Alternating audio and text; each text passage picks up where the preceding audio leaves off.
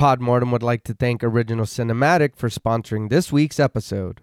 Original Cinematic is an independent production company that has made it their mission to create, produce, and promote films that are inclusive, honor women, promote the LGBTQIA plus community, and provide prominent positions and roles to POC actors and filmmakers and promote the films of marginalized and underrepresented populations. These are all things that are extremely important to our podcast as well. Original Cinematic is proud to be a WGA signatory company, and they fully stand by the WGA, SAG, and their members in their fight for extremely reasonable standards. Accordingly, they are not accepting script or treatment submissions at this time, but both William and Zena Rush are available via email, free of charge, to discuss writing and provide input and resources to all aspiring writers.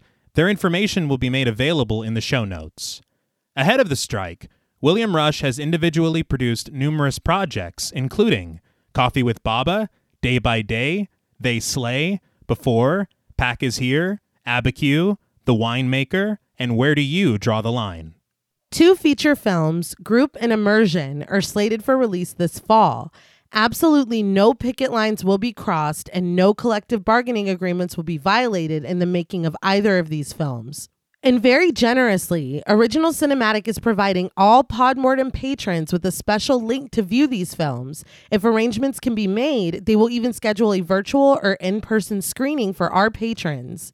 We cannot thank Original Cinematic enough for their contribution to our show and the horror community as a whole. Now, back to our regularly scheduled program.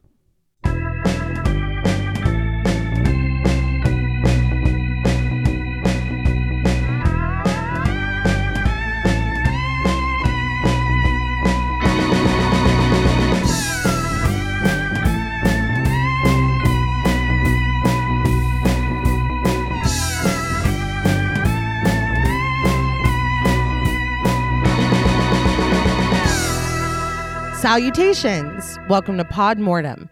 I'm Renee Hunter Vasquez, joined as always by my co host, my husband, and my brother. Hi, I'm John Paul Vasquez. Hi, I'm Travis Hunter. This week, we are recording live from a crooked courthouse discussing the 1996 supernatural horror film, Thinner. This film was directed by Tom Holland with the screenplay by Holland and Michael McDowell, based off of the 1984 novel written by Stephen King under the pseudonym Richard Bachman. After multiple years of developmental arrest and numerous attempts to get this film made, it was finally released in 1996 to less than favorable reviews. Thinner remains mostly faithful to its source material, but couldn't avoid changing plot points and even the ending due to studio meddling. Regardless, this film remains a polarizing one to many horror fans. This film was requested to us by friends of the show Brent Payne, Gory Bits, Bobby Holmes, Monster Mailman, Mr. K and V, Alan Johnston, and Amanda Lopez.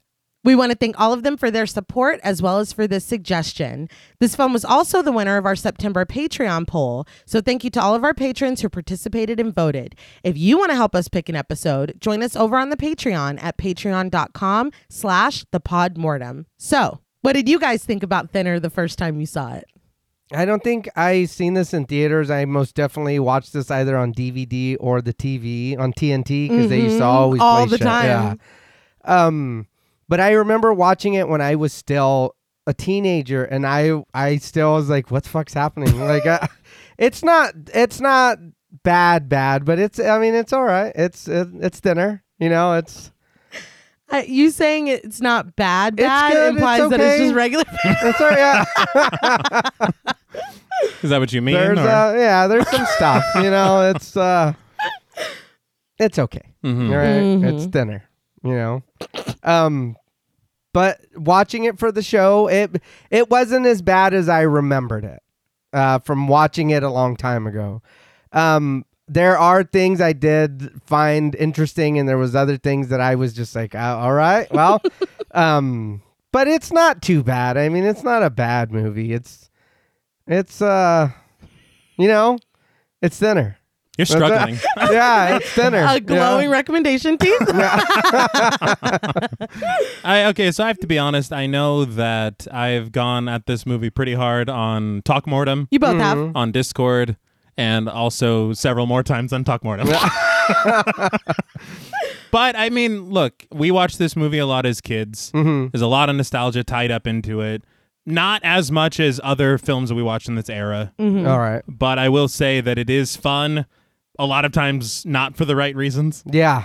but it is still fun and i had fun watching it i will say that it's i mean the tone is weird Yeah. No, Right. yeah. I think maybe that's the problem I had. Was Okay. the tone of it. because i think that there are some points that i, I really want them to go more forward with the horror mm-hmm. and they kind of they have these moments that are comedic to a fault Yeah. and I don't know if they're intentionally comedic or if they're funny because I'm like, I can't believe this is what they're doing. with us. Probably that. yeah. Because there's quite a few of those. But I will say, even though I did like it more this time than I remembered liking it, because I think I rewatched it maybe a year or two ago, Yeah. but I liked it more than when I watched it that time. But I will say that at the end, it kind of just completely falls apart for me. Yeah. like some of the choices that they make, they just feel so anticlimactic. And it is this, it's a supernatural horror film. Yeah. And it gets solved in the weirdest means, Yeah. in the weirdest things that inspire such decisions that it's like, all right, I just don't understand. I'll give you that. like really this is where we went with this Yeah.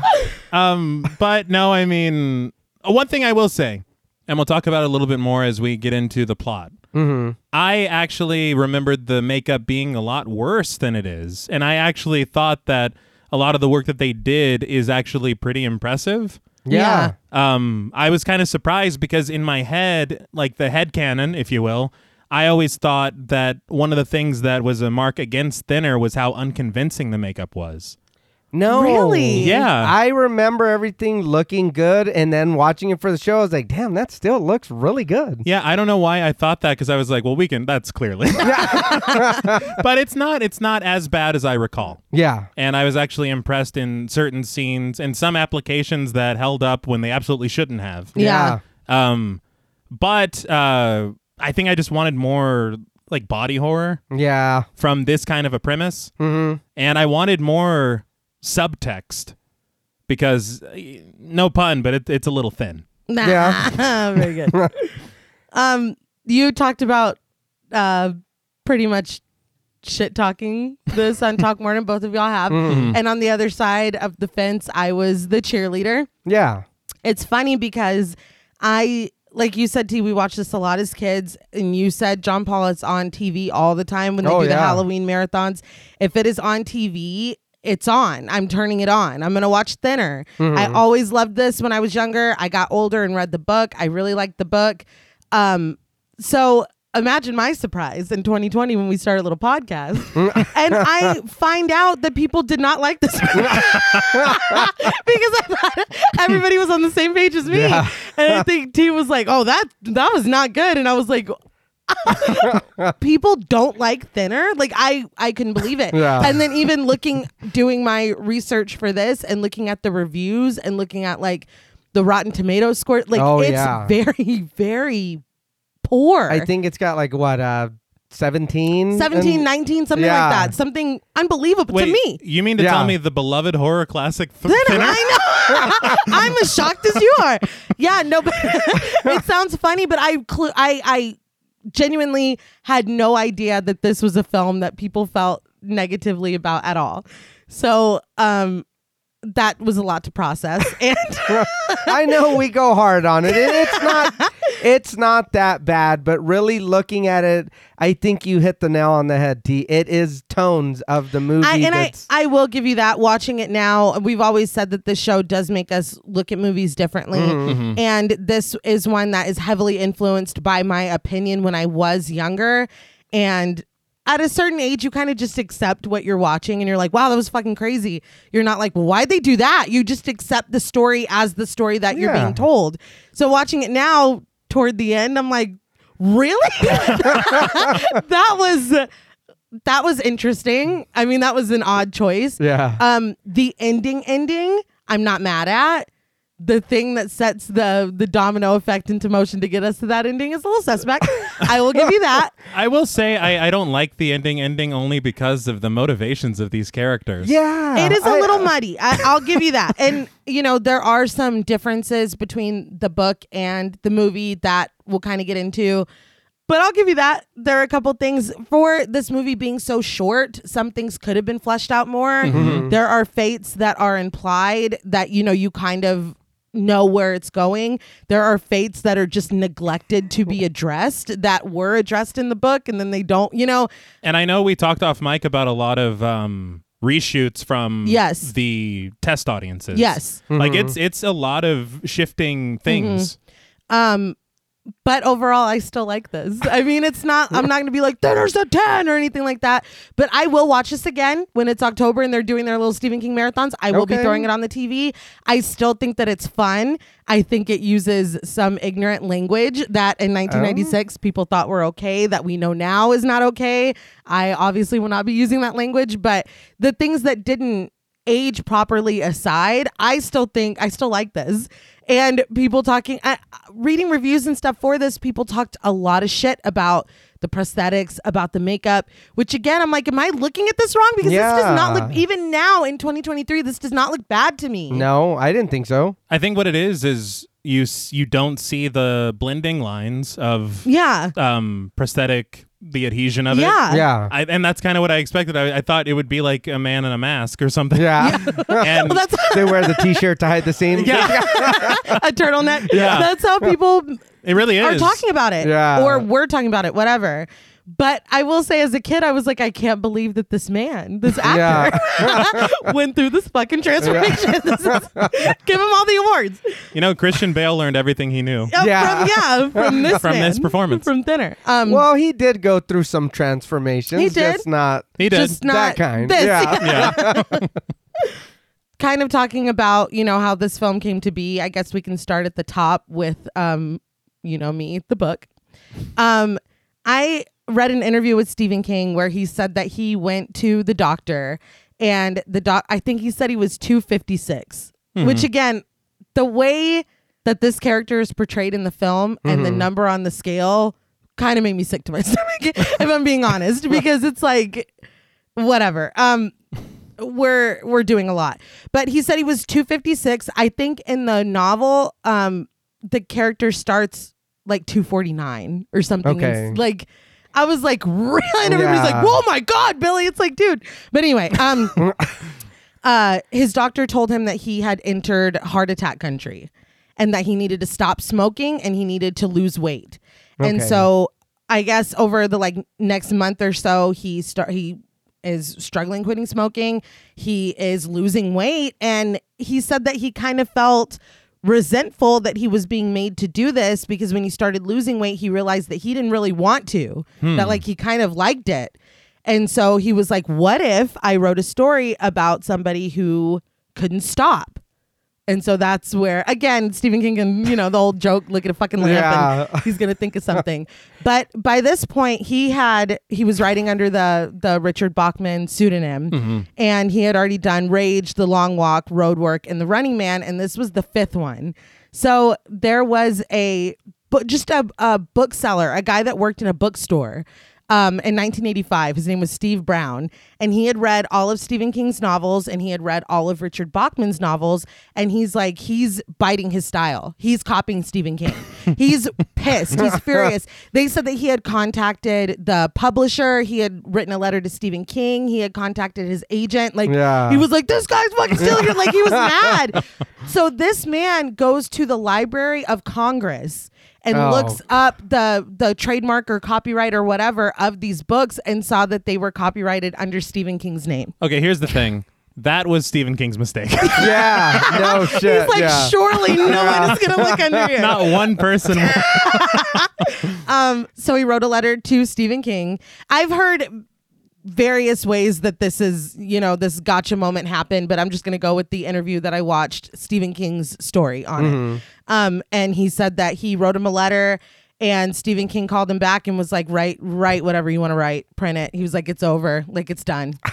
so, cause even in the book jacket, like it's a picture of somebody else It's his, it, and again, some people were like, it was the gardener, it was the insurance agent. Yeah. Stephen King said it was, I think, his agent's uh, friend who was like a, a tire guy. You know what though? his Hold name on. was Richard Manuel. I'll give you that. Yeah. I'll because it. What would it be like if this whole time you wrote all these books? And it's just Stephen King with the fake mustache, no glasses. He dyed his hair. He's got a, a wig on. Mm-hmm. He Chris Gaines. yeah, did. and everybody's like, "Damn, that dude is a good writer." Yeah. you can't tell. It's- Yeah. what the fuck? yeah, he's Clark Kenting you. And I got to give it to him. Honestly, that's a very gutsy thing to do. Yeah. Yeah. When you've reached that level of fame Yes. and adoration, Yeah. to say, what am I good or am I Stephen yes, King? and you Yeah. got you got to respect that. And to give it a shot. and Yeah. and and there's you know hold on because there's something about that that he said too oh, God. but um yeah and he said that the guy that whose picture they used said that family and friends were calling him and being like this dude looks just like you." but uh it was over the cat was out of the bag at that point and he said that thinner had sold 25,000 Mm-hmm. and when it was not Richard Bachman's thinner, Stephen King's thinner sold 250,000. Oh, Oh, wow. So I mean that kind of Yeah. you know. It was a fun experiment. It was a Yeah. fun experiment while it lasted. I'm like, dude, shut up. Yeah. Just read and mind your own business. you went to the Library of Congress? Yeah, that's a lot. That- life. dude. Did you get a hold of the nerd? I mean, he was- Pardon me. He was trying to defend He Stephen was. He King. was. He was. in, in all honesty, that's that's the biggest fan. Yeah, Absolutely, Oh, they're yeah. cool, yeah. And then I read that he was working on Misery when all this happened. Misery was going to be a Bachman book. And he was like, yeah, it's over. So it's He's like, I'm going to put this guy in a book. yeah, what was your name? but uh Danny Wilkes. Um, yeah, I bet. um so they were talking about making this into a movie all the way back when and it's funny because we just did cat's eye and that kind of led us into maximum overdrive and it was during maximum overdrive that dino de laurentiis was talking about doing this and attached to direct was sam raimi no shit. this this okay. and he turned it down to do evil dead 2 well, I Well, I'm mean, glad You, he- yeah, you can't fault him for that. Well, No. I No, can't. yeah. But I still feel like what would what movie would that have been? uh, better. hey, hold on, because I got to tell you what this director did. You you don't want to Oh, eat yeah. your words in a Mm. Oh, second. it's okay. We all we all do bad stuff. They're right- Aw. And words are delicious. I don't know. yeah, so afterwards, it went to Tom Holland, who did Fright Night and Child's Play. okay. Those are both good movies. They are. Mm-hmm. He also did the Langoliers, he did the Langoliers. Yes, which I don't know about that. Have you not seen that? I've not seen that. I've seen I have. clips from it. Yeah. Is it? Uh, So, um, well, go it's on. not Child's Play. okay. Yeah, at all. No. But he did the screenplay with Michael McDowell, who I was doing a deep dive on his IMDb and was just beyond impressed. Um, he, first of all, we'll get this out of the way. He did the novelization for Clue. It's Very okay. exciting. He did work on um, The Nightmare Before Christmas, Oh, all right. Beetlejuice, Hell yeah. Tales from the Dark Side, Very nice. Tales from the Crypt, Damn. Alfred Hitchcock Presents. Jeez. I was very blown away. No, that's Yeah. amazing. That, Yes. That's a great little list. Yes. Yeah. I remember us talking about him on episode six That's wild. and Yeah. kind of being blown away by all of his credits. Which shows that how Jeez. much I listened to what we say. Because I was like, Wow, what? that was a long time ago. I've never Yeah. heard of this man in my life. it's because I said it. It doesn't register. Shut up. Um, but no, they worked on the screenplay, but I read that it was rewritten over 10 times to get the green light to move forward. See, and that makes sense to me because I like his style of writing. Yeah. And I like his humor. And I feel like there's some of like lacking here. Yeah, Yeah. it was it was chopped up a lot. It makes more like sense. a lot. And then Jeez. even after it was approved, like we were saying earlier, a lot of it had to be changed. Mm-hmm. So I mean, it's it's kind of a bummer. It's one of those instances where it's like just let them cook, let's see what they come up with, Mm-hmm. and they were robbed of that. So I, you know, it, it's a bummer, but Yeah. um, there was a lot of of uh, pressure from the producers. I did read uh, an instance where Tom Holland had come down with Bell's palsy. and Damn. they insisted that he stay and finish what they were doing. So because he took so long to get to a doctor, it took him a year and a half to recover. Oh my Jesus. God. So yeah, I mean, just shit like that, where it's like, what what was going on? Yeah. Yeah, he's, he's I'm speechless. just flabbergasted. Yeah. Holy shit. but I mean, uh, but eventually we got this, you know. Oh well. Right now we're here. Yeah. Yes. now, before we curse this film, we would like to show a warning for spoilers. Podmorum is a very in depth podcast, and in thoroughly discussing horror films, we have no choice but to spoil a thing or two. If you don't wish to be spoiled, please go watch the film, then come back and enjoy the show. If you've already seen the film or don't care about spoilers, then let's weigh in. The film opens with a shot of a vehicle driving toward us through a thick fog. There's tense music playing as the credits and title card appear and the car comes closer. Once it does, we see that it's followed by several more. The convoy makes its way down the road, not bothering to stop at a stop sign until they enter the town of Fairview, which is a little funny because that's the name of the town where Desperate Housewives takes place. But So funny for you. yeah. Yeah. funny for only me. Um, but the music mounts as they go past a house that we will learn belongs to the Halleck family. So I did want to talk about this little intro, I guess. Mm-hmm. I really loved the cars. Mhm. I loved the procession and the fog and the music. Yeah. And so I wanted to see who did the music, and I saw that the music was done by Daniel Licht, who did most of the music for Dexter. Oh, okay, Ooh. okay. I was like, I know I've Yeah. seen that name on credits a lot. Like a lot, yeah. but he does a great job here. Yeah. Yeah. Inside, standing at his bedroom window, Billy Halleck, played by Robert John Burke, marvels at the caravan passing his house. He heads downstairs and stands outside the bathroom, eyeing the scale inside. He steps in and closes the door before removing his shoes, watch, and money clip. I did want to point out that in his money clip is a $50 bill. Who is carrying this? I Lots of talk about it. people. I don't Yeah. know. I don't Yeah. get it. I don't either. I hate 50s. Yeah. We've, we've, this is, a, I probably a talk mortem conversation, but we have had this conversation. I know we have. quite often. Yeah. but he steps on the scale and lets out a long sigh when it settles at 300 pounds. So I did want to talk about the makeup and the bodysuits that were designed for this film. Mm-hmm. The makeup was headed by a guy called Greg Canham, who I think at the time of this film had already won two Academy Awards, Oh, wow. but he would go on to win four total. Um, at this point, he had recently worked on and won the Academy Award for Bram Stoker's Dracula Oh, Okay. and Mrs. Doubtfire. Oh, very Hell nice. yeah. So, and this you can see the overlap. right, right. But um, it was very interesting on this featurette. He was talking about working at his studio in Los Angeles and then having to ship everything to Maine, which is where they filmed this. And so he's working on things in his studio and he FedExes them to the set, gets on a plane, and then meets his things there. Is he trying to beat him there? Yeah, yeah. He's, He's like, like, it was "Hey, a race go." every Yeah. day. but um, he had, I think it was about 20 people working on sculptings and working on all of these different aspects of these makeups. Mm-hmm. And Robert John Burke, he would sit in a chair at the beginning of every day. Tom Holland on commentary said they would lose half a day to make up every I day. bet. Damn. And it's wild when you think of it like that. Yeah. Especially for a production schedule. yeah, yeah.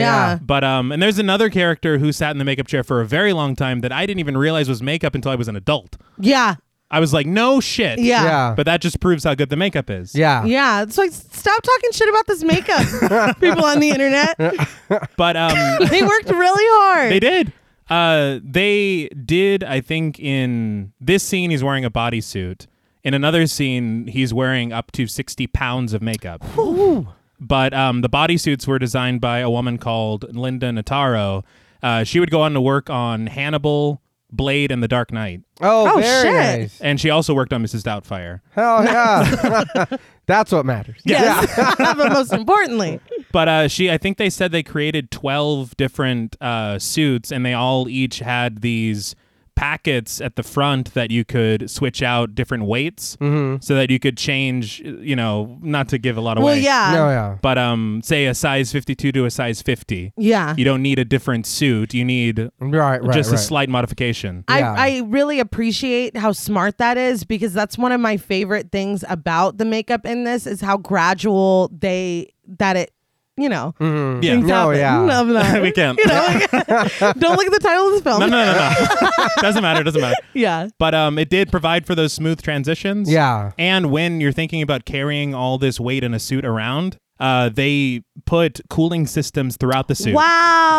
Oh. That's that's great. Yeah. Cause I have a weighted vest that I used to work out, and that motherfucker is heavy. Yeah. I can imagine No. this dude doing that. Burke. and uh, then the whole time on set, sweating his fucking ass off. yes. and then having to act. Yeah. yeah. Like, no. And that uh, there, it's it's it's positive and negative for me with this. Yeah. Because Burke said it was obviously difficult. He said it was like walking around with like a sleeping bag like tied around you, because it's like um, constricting. Yeah. Yeah. But at the same time, it also limited his facial movements. Yeah. And so he said that he had to act and show facial expressions like 90% more. Okay. And so, that they come through. Yeah. Exactly, through the makeup. And so there's a scene already when it starts and he sees the number on the scale, his face, it almost gives a cartoony reaction yeah. Yeah. because he has to overact Yeah. Mm-hmm. to compensate for the makeup. Well, I Right, felt right. like that was played Damn. for humor yeah, but because it's. he's like, whew. Yeah. Like, you know, because again, I mean, I don't know. The 90s were wild. The They 80s were. too when this was written with the the fat phobia and whatnot. Mm-hmm. It's uh it, it comes through in this film. Yeah, yeah. Pretty um pretty blatant. egregious. but Billy goes into the kitchen and looks woefully at the smoothie being prepared by his wife, Heidi Halleck, played by Lucinda Jenny. Now, I was looking at Lucinda Jenny's IMDb literally, I don't know, half an hour before we sat down to record. And I was very surprised to learn that since Valentine's Day of 2017, she has been married to Bill Mosley. No shit. Otis Driftwood Yeah. himself. Dr- I'm so stuttering. I'm so, I'm so surprised. Driftwood. Driftwood. I, I couldn't believe it. Yeah. And that That's is cool. Valentine's Day is very, very beautiful. It is. yeah. Thank you for the. It's sweet. yeah. But yeah, I thought that was wild. But Billy asks if he really has to drink it, and she firmly tells him yes, pouring the smoothie from the blender and into a glass before handing it over. She heads over to her state of the art computer on the counter and asks for his weight. He gives her a little fib, saying that he's at 297, and Heidi reacts with disappointment, reminding him that he was at 297 last week. I think that was one of the computers that helped with the moon landing. Yeah, I was gonna say, like, holy what the shit. fuck? It Where'd takes you up get the that? whole kitchen yeah. it's just smoke spewing from it. and- She's like, 291? papers printing out incessantly. But eyeing his smoothie with disdain, Billy says that it takes time for these diets to work. He takes a drink and grimaces, asking what she's doing to him. Their daughter, Linda Halleck, played by Bethany Joy Lenz, comes in wearing headphones and bidding them good morning. Heidi takes her daughter's headphones off to reply that she's only doing what he wanted her to do in the backseat of his dad's car, proving her love. now, you could have left the headphones on before Yeah, you're before like, you said remember when that." you were trying to get me to fuck back Yeah. then? It's like, Right. you, you know, Heidi. Yeah, say it then take them. And then take Yeah, then the take headphones. 'em I off. promise you, Linda does not want to hear that. no. I don't want to hear that. Nay. I'm sorry. I'm sorry. I'm sorry. Um, I'm going to reel it in because it gets worse. later. pick, pick your I'm spots. gonna- I'm gonna- I'm gonna- oh, wait. Oh, wait. Um, you, I, you know what I'm gonna say. This little girl looks n- l- not like any one of these Hmm. She, parents she doesn't. at all. But, you know, But I, I, it, I've, I've, s- I know I've said it before. I, I, for some reason, cannot understand why you don't try to make these kids look like the par- the actors that you're having them play their parents. because sometimes, like, it's spot on, No, and I- other times it's just like, all right. No, it's like, oh, you did a great job. I see why. You know what I mean? You were Yeah. perfect, but it's it kind of takes me out of believing what I'm seeing when that's going on there. Right. Well, for the lack of character development, she's probably adopted. That's. I mean, she could for all for You know? all we Oh, know. yeah. Who knows? That's true. We really get nothing. We really get nothing. no. like a little bit later on, but still, she's very much in the background. And when Yeah. shit starts to get hairy, they're like, we got to get Linda out of here. Yeah. Yeah.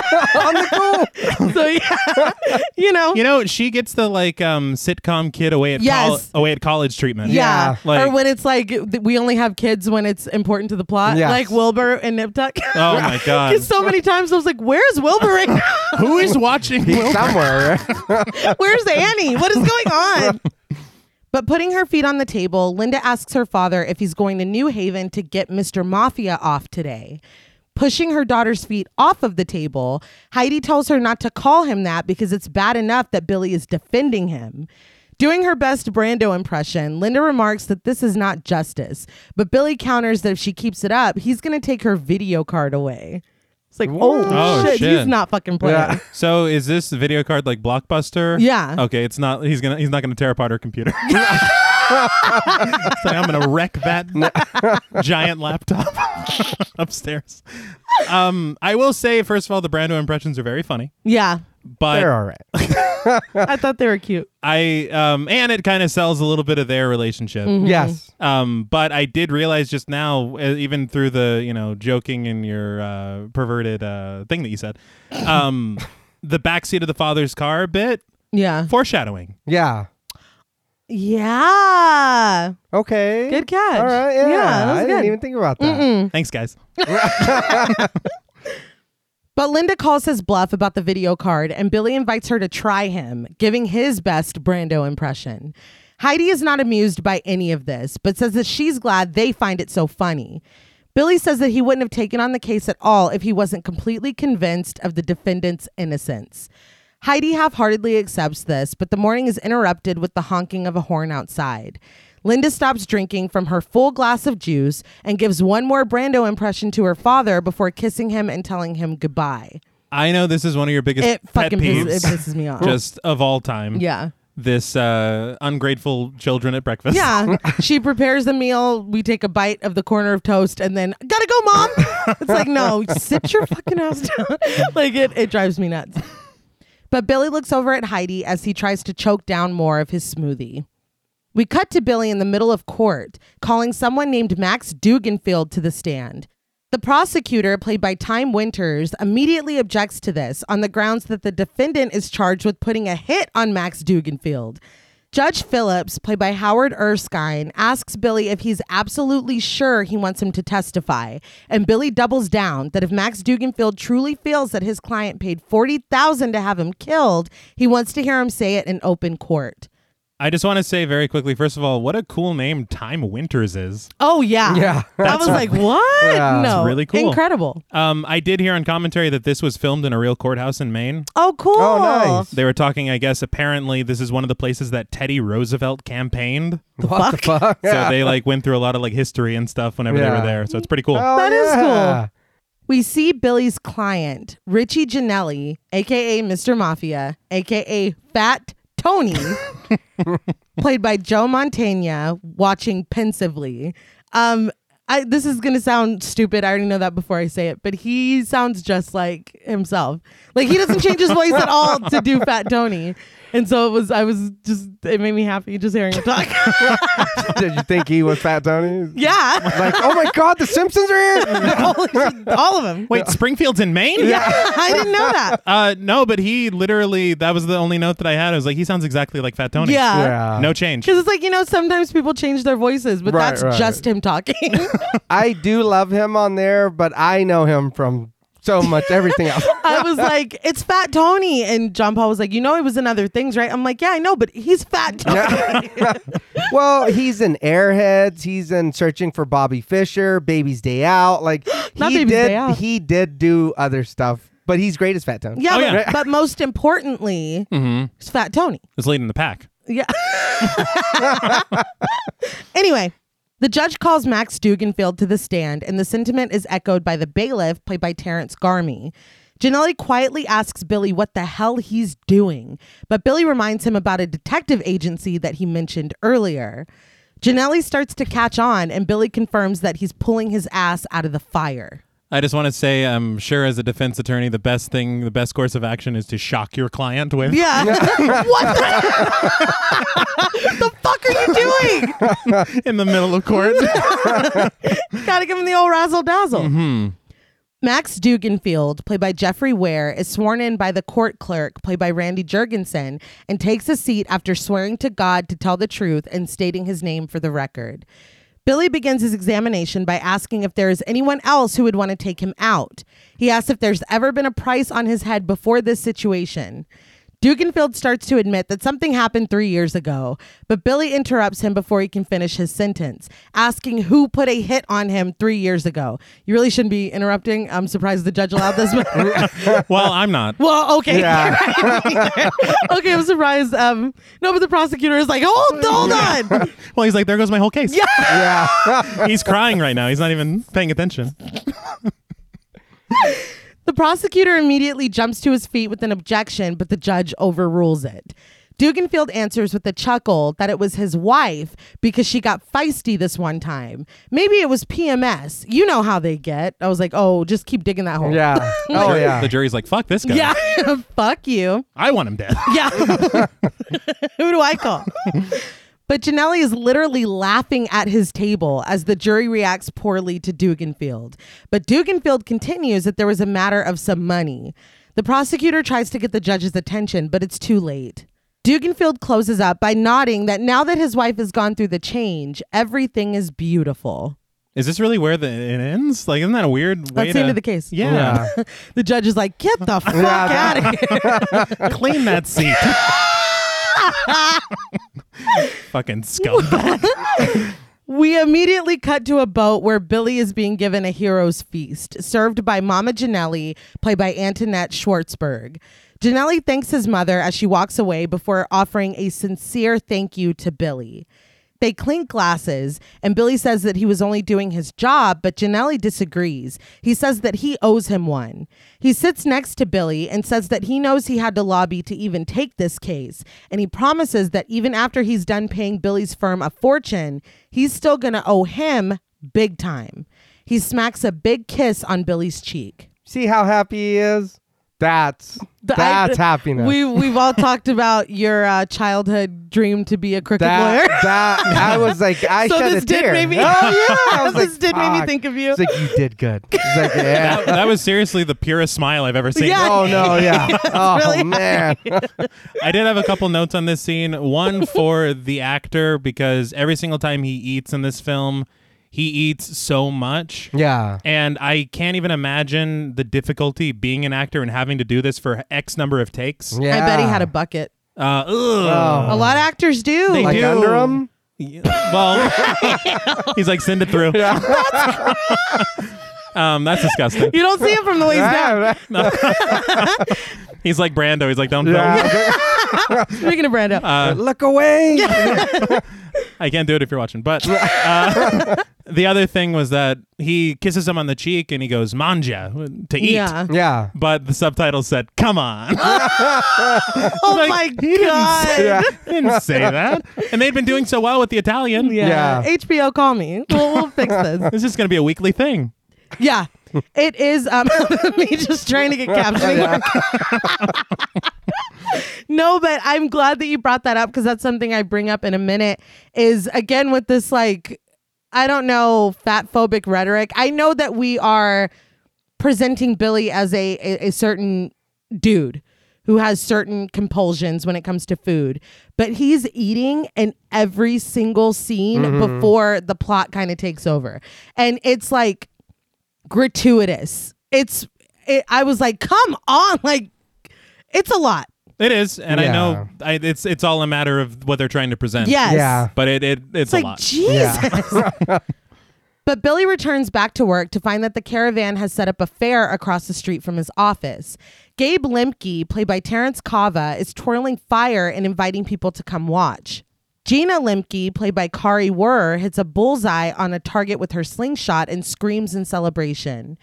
Gabe blows a stream of fire up into the sky as Billy gets out of his car, clutching a nearly empty bag of Doritos. Again, he just left this Heroes Feast, Yeah. he's eating Doritos in the car. It was surprising to me that they went with this design for the bag of Doritos in the 90s. I Yeah. I was like, oh my god, The fair looked great though. it did. That Yeah. looks fun. it looked Like- really fun. Yeah. I, and I know they're probably breaking the law, but just let them do it. Yeah. know. They're not the kids were having fun. Yeah. She was Everybody Teaching the was kids there. how to yeah. slingshot. It wa- I mean, everybody was happy. Yeah, that- Except one fucking pretty racist piece of shit Yeah. that walks up in a little bit. Dude, he won't shut I up. was like, dude. oh Yeah. my god. Take him away. Yeah, no shit. Slap the cuffs on this asshole. But with a smile, Billy looks over at the festivities, specifically at Gina, who is helping a child line up their shot with the target. A woman, played by Adriana Delphine, hands him a flyer advertising the fair. As he chews on his chips, she invites him to try the best since he's already tried the rest. Billy smiles at her as she walks off and looks back over at Gina, who squeals after hitting another bullseye. She invites everyone to come and watch, boasting that it's so much fun, but Billy has to head into the building. Inside, he climbs the stairs, and when he arrives on his office floor, he is breathing heavily. Billy's secretary, played by Ruth Miller, applauds him for making it and tells him that people are coming this afternoon to fix the elevator. She hands him his mail, congratulating him for making the news. Kurt Pinchley, played by Walter Bobby, makes his way over, congratulating Billy again on winning and revealing that he didn't think it was possible.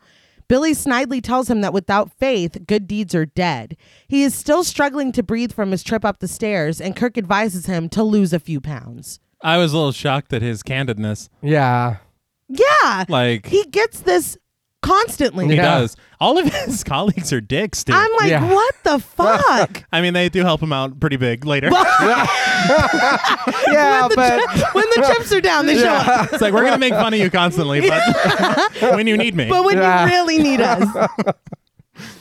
but he pushes Billy toward a window, asking if he's looked across the street this morning.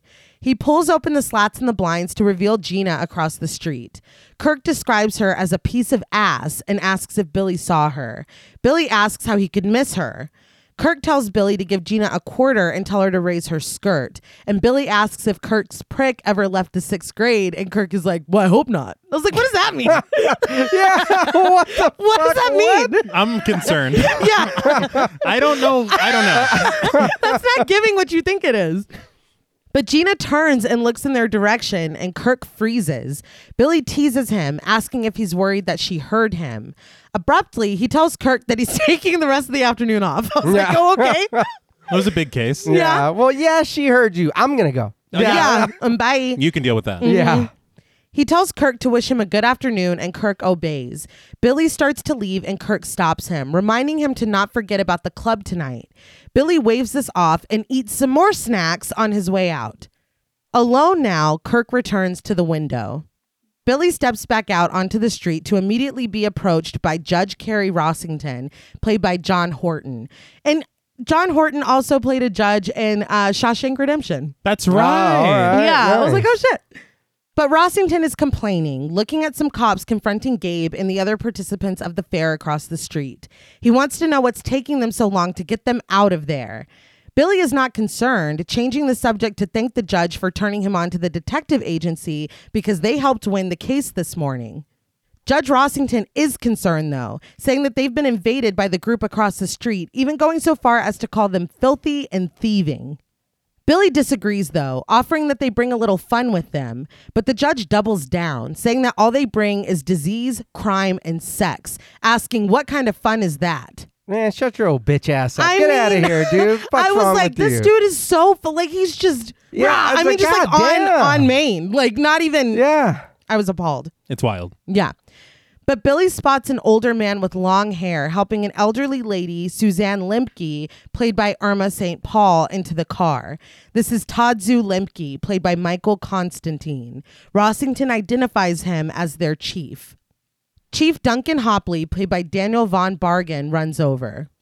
Every time I watch this film, I forget Kay Uger. Yeah. Yes, Like, and he's great. Oh he yeah. really is. I, and we talked in the faculty about how much we like him. Yeah. Yeah. he's a pretty underrated character actor. Yeah, he was in RoboCop 3. He he he's another person who does stuff. He was in Super Troopers, fucking he was fantastic. Oh, yeah. And, and Malcolm in the Middle. Yes. Yes, he was. He was so funny. I just um for some reason, every time I watch it, I'm surprised to see him. Yeah. My childhood brain always casts John Lithgow in this role.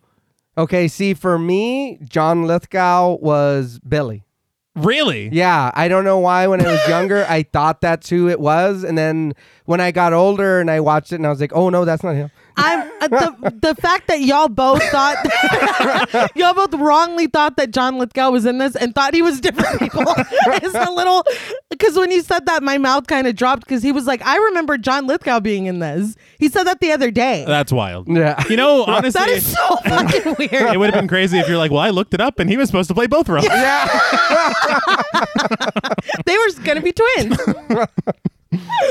But Rossington praises that they're finally leaving and comments good riddance, but Hopley says not quite. They've rented land out at someone named Lars Ancaster's farm.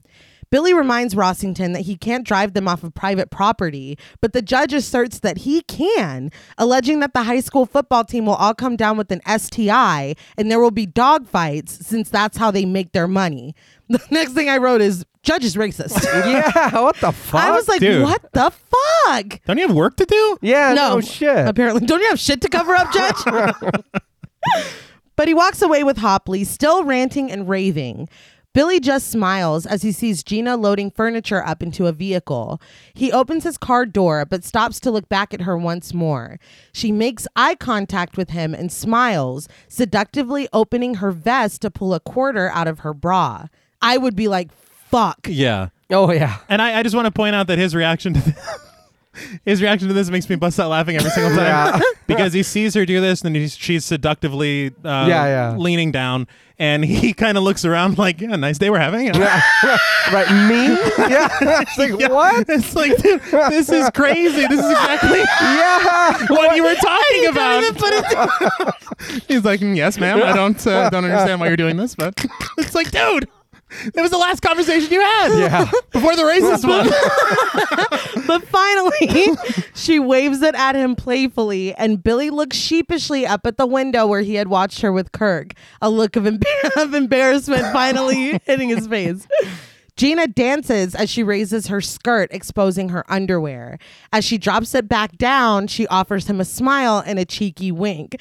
This is the part that made me laugh because Billy's like, nah. Like, Yeah. he smiles back at her, like, right? He's like, still got it. But Gina's face quickly changes into a look of anger as she offers him her middle finger abruptly and spits at him. The smile drops from Billy's face and Gina walks away, closing up the back of the van and glancing at him one more time with disgust. I'd be like, no, it was Kirk Pinchley. I didn't say that. I don't think that's a good sign, bro. Uh, No, no, no, And no, no, no. Here's the thing for me. There's two things actually. The first one is that from here on out, uh, I'm terrified because that's a clear demonstration of a supernatural ability. Yeah. Like you had no way of hearing any of that Yeah. Yeah. there's no way. at all. Yeah. Mm-hmm. That's number one. But number two is that I would think, as a viewer of this film, Mm-hmm. that from this point forward, Gina's going to demonstrate You know? some supernatural abilities. right, right. Um, there comes a point in the film that I'm like, this is egregious. how how much she doesn't know. Yeah. It's upsetting, Yeah. but uh, we'll get there. Yeah, all right. that night, Billy sits at a restaurant with Heidi, Kirk, and Kirk's wife, who I could not find a credit for. Kirk proposes a toast to Dunbarton Investigative Services, and everyone raises their glasses except for Billy, who is busy eating. He finally raises his and adds, To winning, may it ever be so sweet. They clink glasses and drink, but Billy is quickly distracted and his eyes grow wide as the dessert cart rolls by. Okay, the desserts looked great. They Yeah. did. They did look great. Yeah. I think I was just d- s- getting offended at the way that he is just like this food obsessed, like crazed. It's like okay, we get, we Mm-hmm. Yeah. get it, we get it. Every scene. Yes. Yeah. I, I say let him celebrate because Heidi's like, well, hey! Yeah. He turns toward it. Kirk steadily telling him no, and Heidi finally puts her foot down, saying that she's getting him out of here before he explodes, which I feel like is a really mean thing to say about your partner in front of their friends. But Yeah. Yeah. Maybe it's Um, a Monty Python reference. Mm. But everyone stands and they start to head out, Billy taking one more taste of food on his plate as he goes. We cut to Billy and Heidi in the car leaving. Heidi warns him that he needs to stop eating like that, saying that he's digging his grave with a spoon and a fork. Billy scoffs, but Heidi reiterates that she loves him.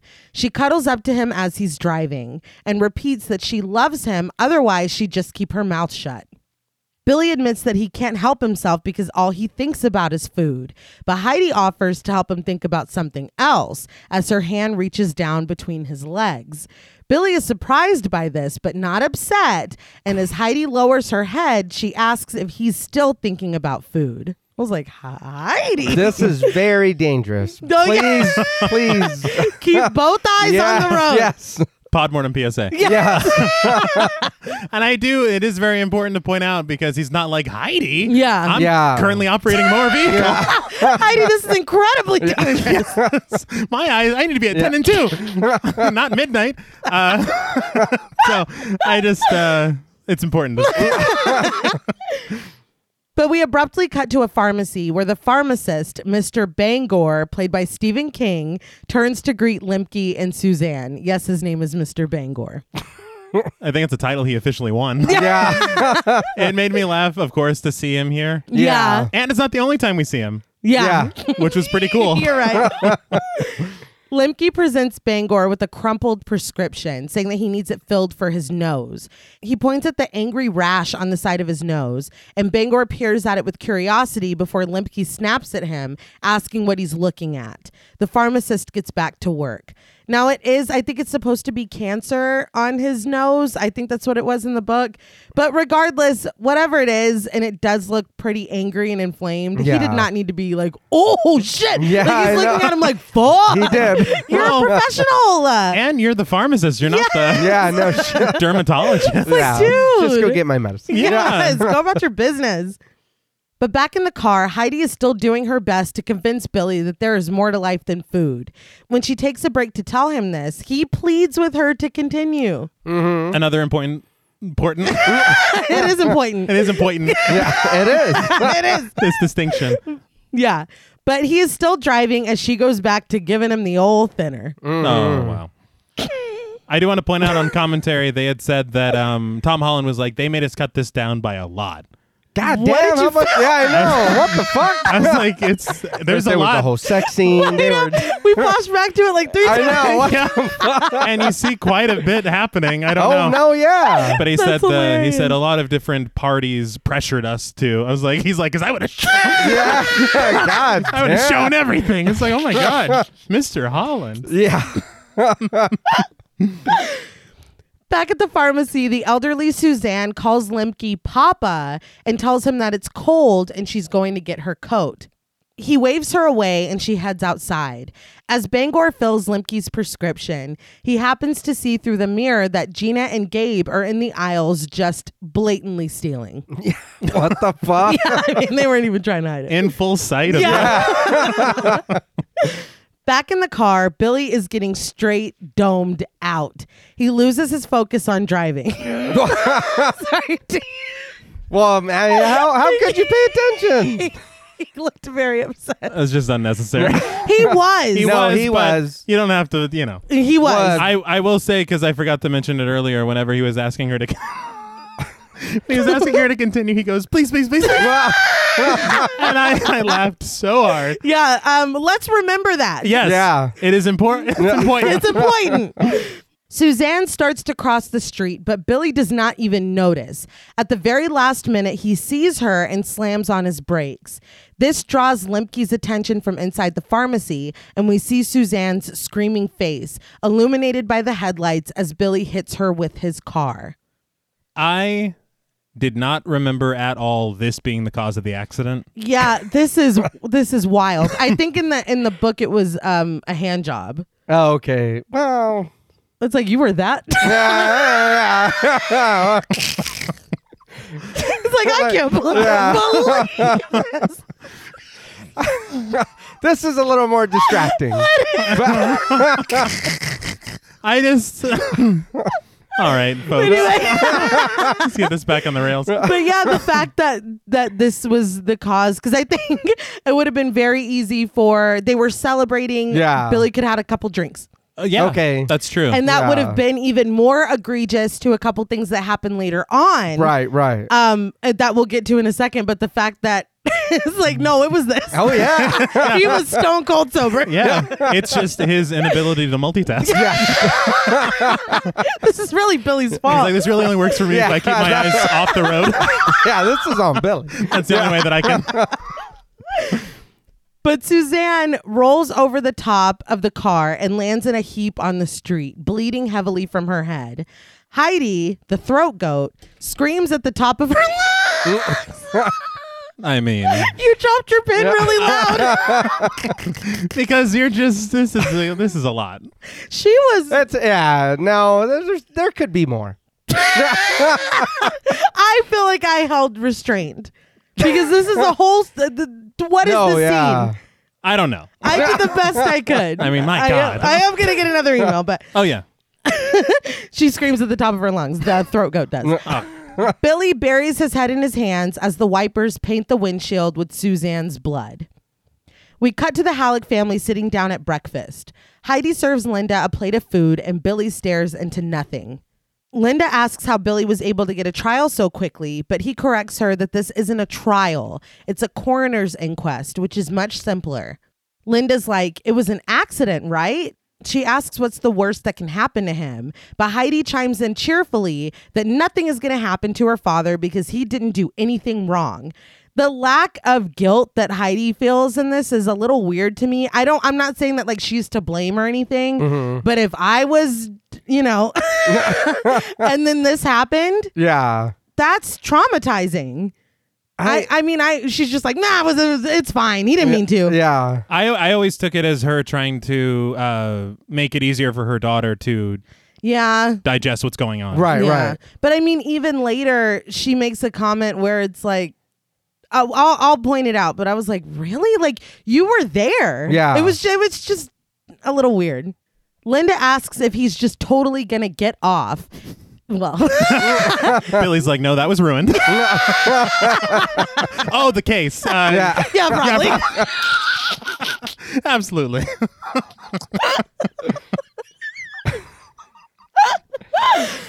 But Billy just repeats that he didn't do anything wrong because an accident is not a crime. Linda still looks a little bothered as she sips her coffee.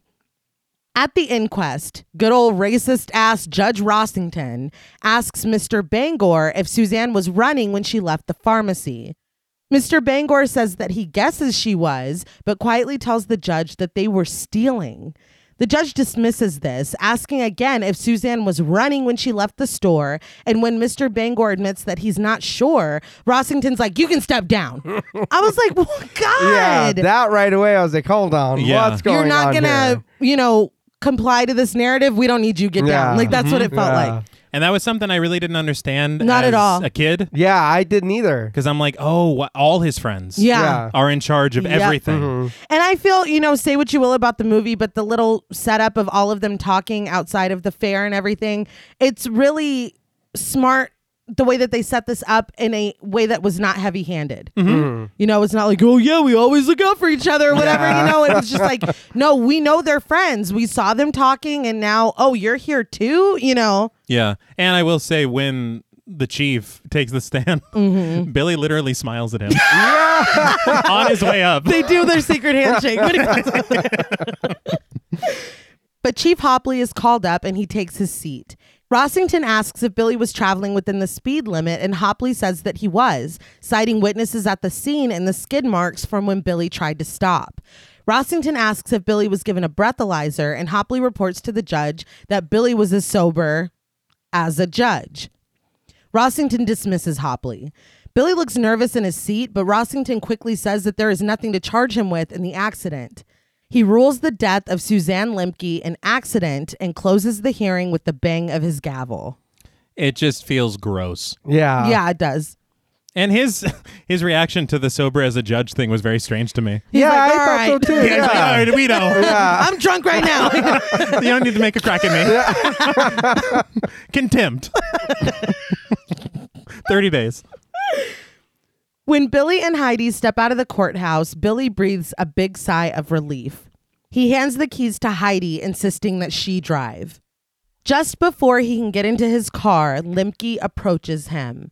When Billy turns to him, Limke softly rubs his cheek and only says one word thinner.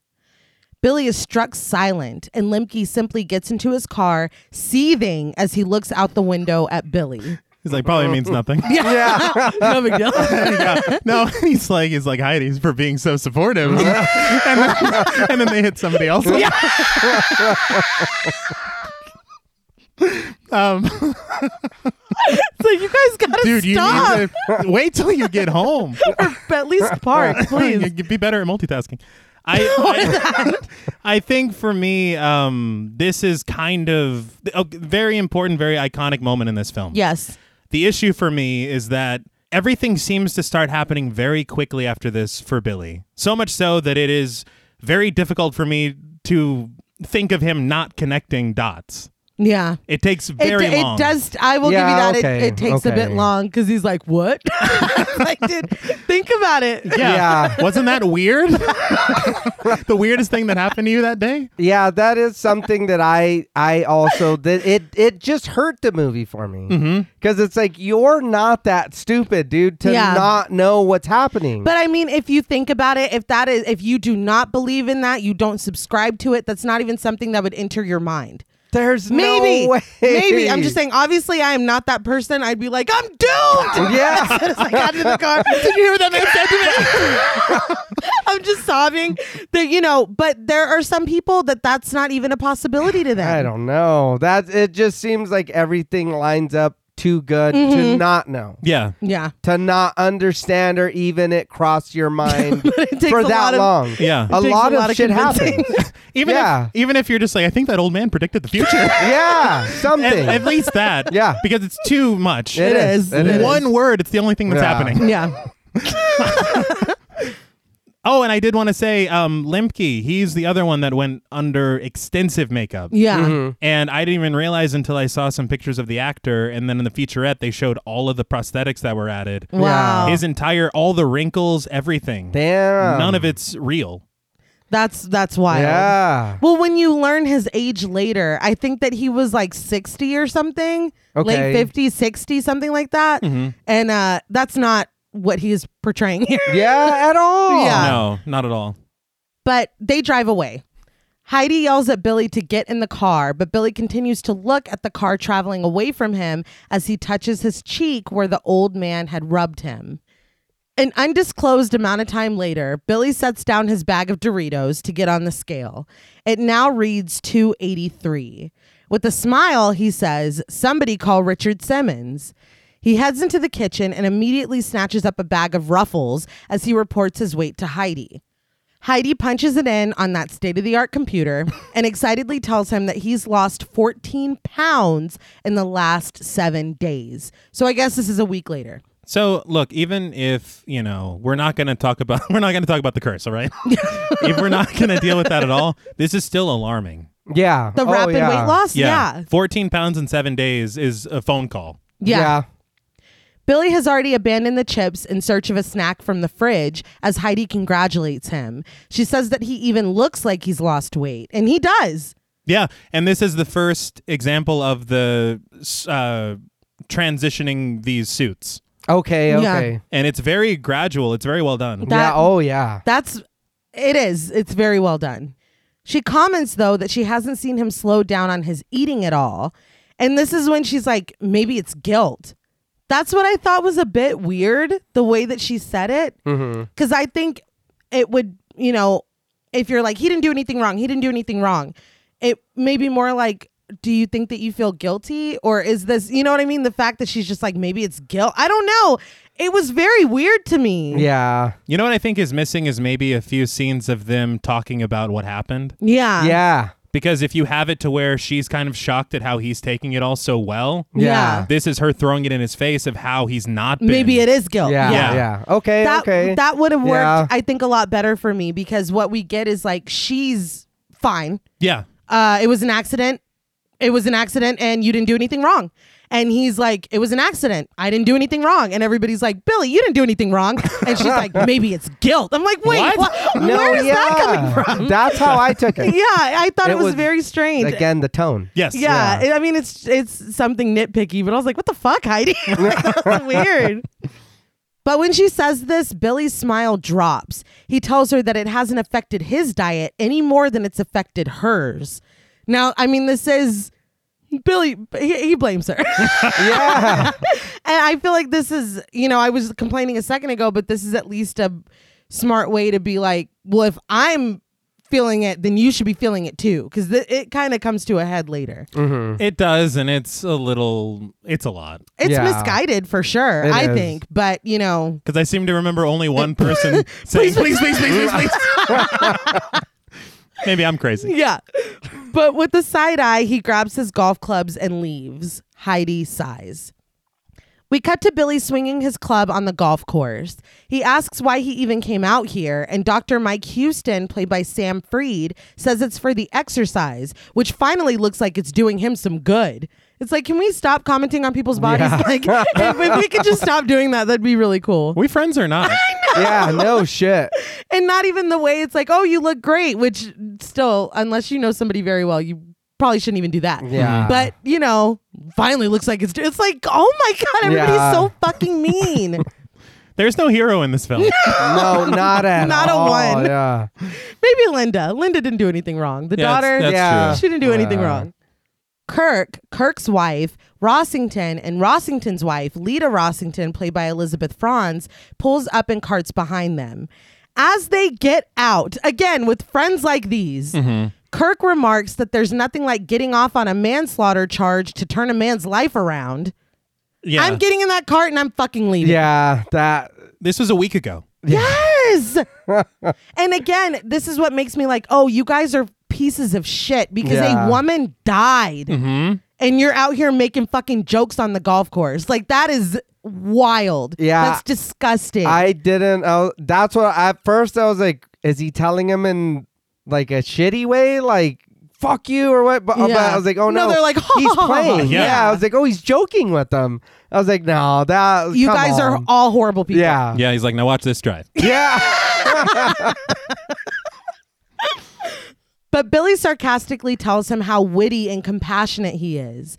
Lita says that Kirk has foot and mouth disease, and Rossington counters that an attitude like that could cost him court cases, especially if he shows up at his court. And again, I don't think that this is any kind of indignance toward him, kind of making light of this woman dying. It's like, hey, I covered that up. You don't talk about that. You Yeah. know, like that's Yeah. fuck everyone. Kirk tells him to leave him alone or he'll give Billy $5 to run him over with the golf cart. I just said, Because this is so Yeah, funny. This is really jeez. funny. A woman's dead. Um, but Billy tells Kirk to give him a to give him a little kiss. He bends over and slaps his ass, telling him right here. Uh, and Hmm. uh, he does shake his ass a little bit. yeah, um, He does. He does. every time I would bring up that this is a good movie, Mm-hmm. this is what would be cited and thrown in my face. Look, here's the deal. They they love this moment so much that it's included on It the is. picture of the booklet in the DVD of him smacking his ass like you got to sass it. It's like I I know. why would you highlight yeah. I don't. I wouldn't have put it. like in the On the summer DVD. comedy of the year or whatever. It's like, what the fuck? Like, why are we doing this? This whole golf scene is wild. I don't understand a lot of it. And then his, the, the doctor's reaction to it. yeah. Oh. Yeah. Well, before that, Lita is like, now that's comedy. She's fucking laughing her ass off. Yeah. Which you would think that she'd be like, "E God," but she's like, "Wah!" she's laughing. And then Mike is like, Have you lost your mind? yeah, that's a bit of an overreaction. to that. like you can't believe what he's Yeah. He seeing. didn't moon them. No, not at all. That would have been the reaction. And if you like seeing Lita joyful, you better absorb this scene. Yeah, enjoy yeah. yeah. Enjoy it while you can. Because good lord. yeah. But Mike again asks if he's lost his mind, and Billy admits that that's surprisingly easy once you've lost a few pounds. I, I don't, don't- understand the correlation, but he drives away. Later in the locker room, Rossington calls Mike over to look at something. He shows him an inflamed and angry looking patch of skin on his chest. Mike immediately tells him that it's just his psoriasis coming back. Rossington asks him why, prompting Mike to joke, Why say why? He tells him that it's probably due to stress. He just advises him to use the ointment he got last time. Draped in a towel, Billy steps onto a scale. Mike comes over and rips the towel away from him. Billy protests with a weak, hey, but Mike reminds him. Were you guys fucking thrilled? Oh, yeah. that hay is for horses, better for cows. and I was waiting on him to comment about pigs and then fucking punch him. Yeah, It's- I was not. But they don't know How? But you know what? The way that they're treating Billy, I Yeah. kind of wouldn't be surprised. That's how the joke always ends. but yeah, I could I- not. When he said hay is Yes. for horses, I, was like, oh my gasped God. out loud. I did want to point out that was the only instance of a body double being used in this film. Oh, Really? okay. Yeah, which I thought was interesting because there's so many other shots. The one that we're about to see, Yeah. I'm surprised that what they did held up. yeah. Yeah. It's wild. But instead of punching Billy in the stomach, he checks his weight on the scale 281. Billy asks if it's even possible for him to have lost two pounds since this morning. But with a smirk, Mike tells him to relax and that if he keeps this up, soon he'll be able to see his balls without using a mirror. Everyone laughs at this except for Billy. Yeah, this is concerning though. Yeah. Very. Because a pound of fat, you need to burn 3,500 calories to get rid of one pound of fat. Even if you if you tried to do that, a pound a week, you would have to cut 500 calories out of your diet to lose that. Good lord. Add a thousand for more. You know what I mean? And keep adding it. So even if you did two pounds a week, that would take you four to five months to lose 40 pounds. And he's lost two pounds since this morning. Yeah. Yeah, the only thing that I could think would maybe possibly happen is if he uh, sweated a lot on the golf course and he also took a shit. I was going to say he took a little poop. Um, or a big poop. Yeah. a lot. Yeah. my thing is just like again i'm not trying to whatever keep bringing up the fat phobia but it's this really gross narrative of well as long as you're losing the weight it's good like don't i mean it's just it's he's like is that pot like is that okay it's fine you know soon you'll slim down enough to blah blah it's like dude Yeah. you're a doctor Maybe that's part of the messaging. I feel like there's a lot to be said for like racism, fat phobia. Like I feel like, and I don't, I don't I'm not trying to give too much credit to this, but though that's messaging that I took from it. so I don't know if it was intended, but that I was like, God damn, Yeah. man, I think again, I think that the, the subtext could have been a little more. it could have been more defined. I will give you that, but Yeah. you know, hay is for horses. Please don't punch me. Yeah. But we cut to Billy and Rossington in the showers, making sure that one small spot on his stomach is very clean. Billy sincerely thanks the judge for taking care of him. This reminds Rossington that he never told him what happened right after that. He says that he went to lunch with Lita, and when they came outside, Lemke was waiting for him. He walked up to him and touched him right on the spot on his chest that is now inflamed with the supposed psoriasis. See, and this is again, I understand he's, you know, slowly putting these pieces together. Mm-hmm. But if you're him, if you're the judge, you're like, eh, it's weird. And then you're talking to the doctor, like, well, what do you think this is? This is exactly where he touched you. Yeah. Isn't that peculiar? a little bit. And Billy, with all the information, Yep. you know what he said to you. You know that he touched him, and now there's something on him. You know what I mean? Yeah, and he's just he's touching his cheek. He is touching Yeah. his cheek. his hand touching his own cheek where he was caressed by Limpke. Billy asks if he said anything. Rossington angrily asks how he should know when he was too busy worrying about whether he would catch impetigo or lice. This man is disgusting. Yeah. He turns off his shower and walks away, leaving Billy to touch his cheek with the look of worry on his face. If he dies, he dies. That's, Yeah. Yeah. Oh, yeah. no, yeah. that's where we're at. That's fine.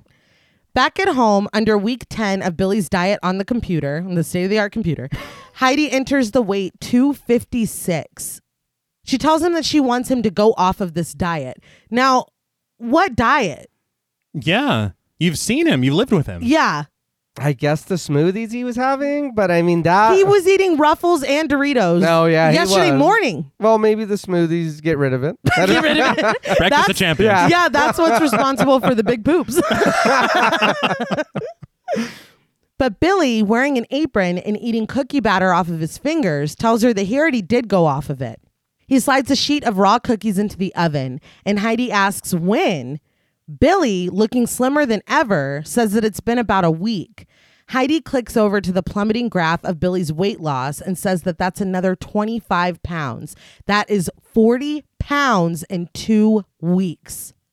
Billy snaps at her to make up her mind. Does she want him fat or thin? I was like, damn. yeah. Well, but it's concerning. It is It very is. concerning. But I think he does not want to face or talk about that. Heidi says she worries that sudden weight loss is a symptom of when Billy presses her, she can't bring herself to say it.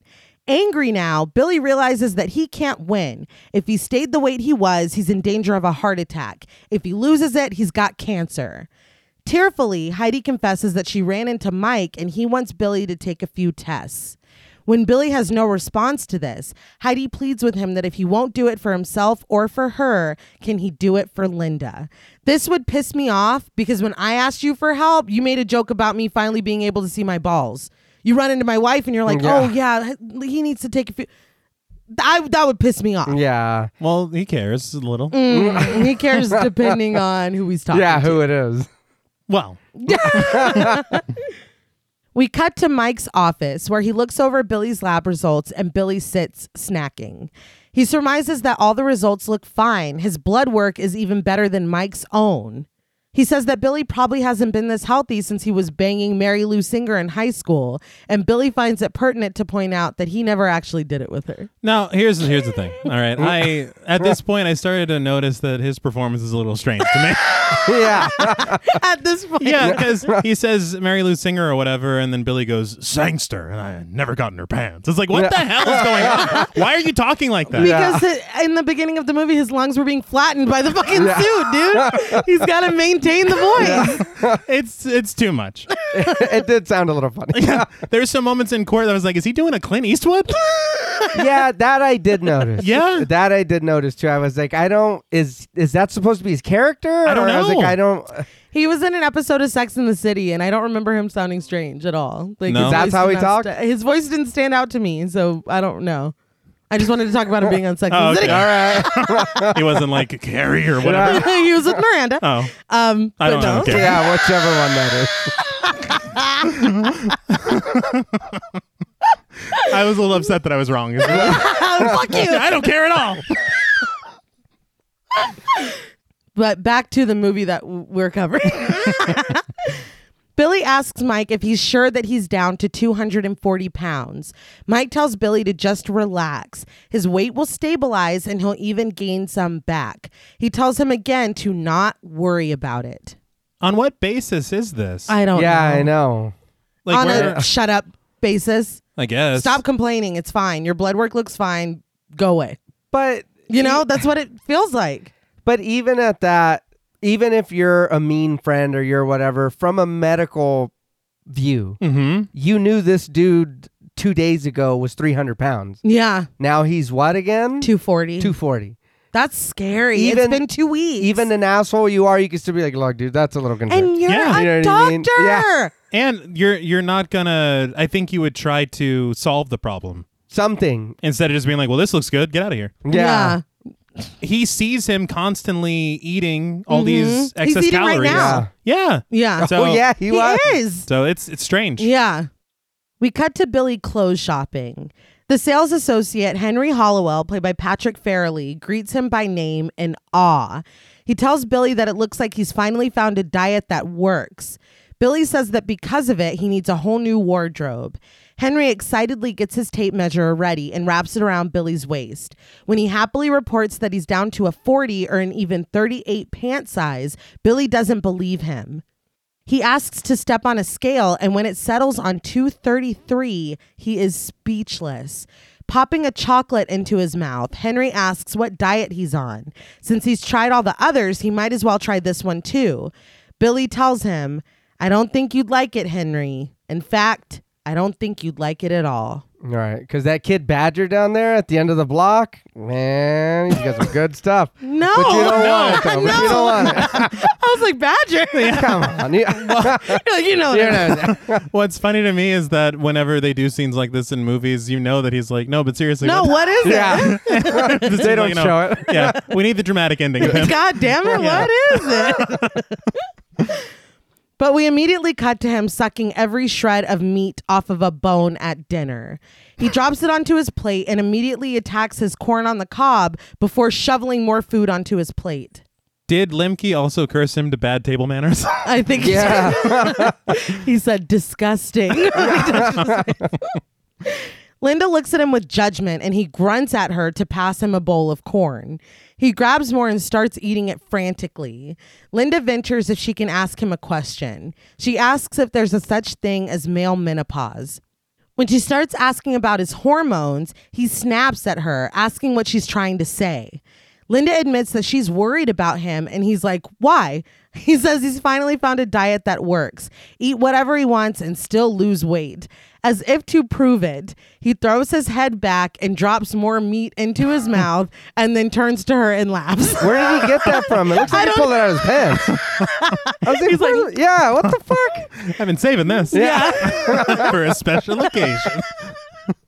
Upset, Linda leaves the table and runs upstairs.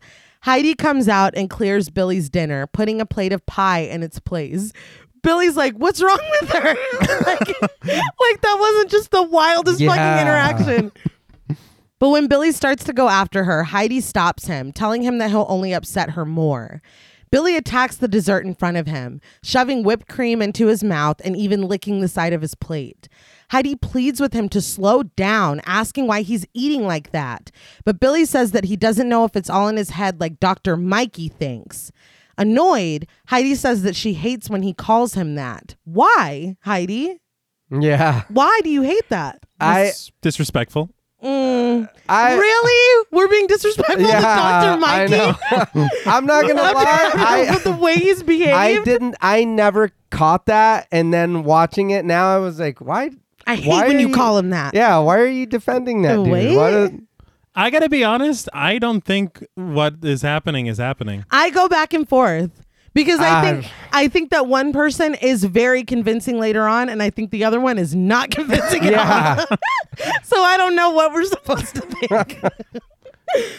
but Billy continues that he does know one thing he's lost three pounds every day except for today. Heidi starts to say how wonderful it is that he's starting to put the weight back on, but Billy's not done talking. He says that today he skipped lunch and instead of coming home three pounds lighter, he was six pounds lighter. He sums it up that he has to eat like this because it's a race and he's losing. That line is actually kind of frightening. yeah. terrifying. Heidi says that he doesn't have to be so mean and treat her like it's her fault. Billy, I had to pause it because I could not fucking believe that he said this. Billy says, Oh, I'm sorry. Was I giving myself a blowjob just then? Just, Just then? I would mush his face with that fucking pie, and I hope you enjoyed that because that's, that's yeah. it. Don't ever say that to your wife or your partner or whatever. Don't boo that dude. Like, don't do. That's the wrong thing to do. it is, and this is a very specific situation. Yeah, yeah. but oh don't do no, it. yeah. Don't do it. Don't do that. But if you ever find your yeah, if yeah. Having committed vehicular manslaughter. while getting dumped Well, out. and now you're even, cursed. Even that, even that. Take away the vehicular manslaughter. it's like, you know what? You don't got to worry about it Yeah, ever don't. again. That's fine. Cross that off my list. But Heidi is appalled, telling her husband that that is a horrible thing to say. She counters that she doesn't remember him complaining about it at the time, which again, T. please, please, please, please, please. we just see a black and white flashback. That's why we said to remember. But Billy just continues to eat, and Heidi drops the bomb that she thinks Linda should stay with her Aunt Rhoda for a few weeks. Billy is surprised by this, but Heidi insists that she can't keep watching Billy go through this because it's tearing her apart. She asserts that she's driving Linda there tomorrow.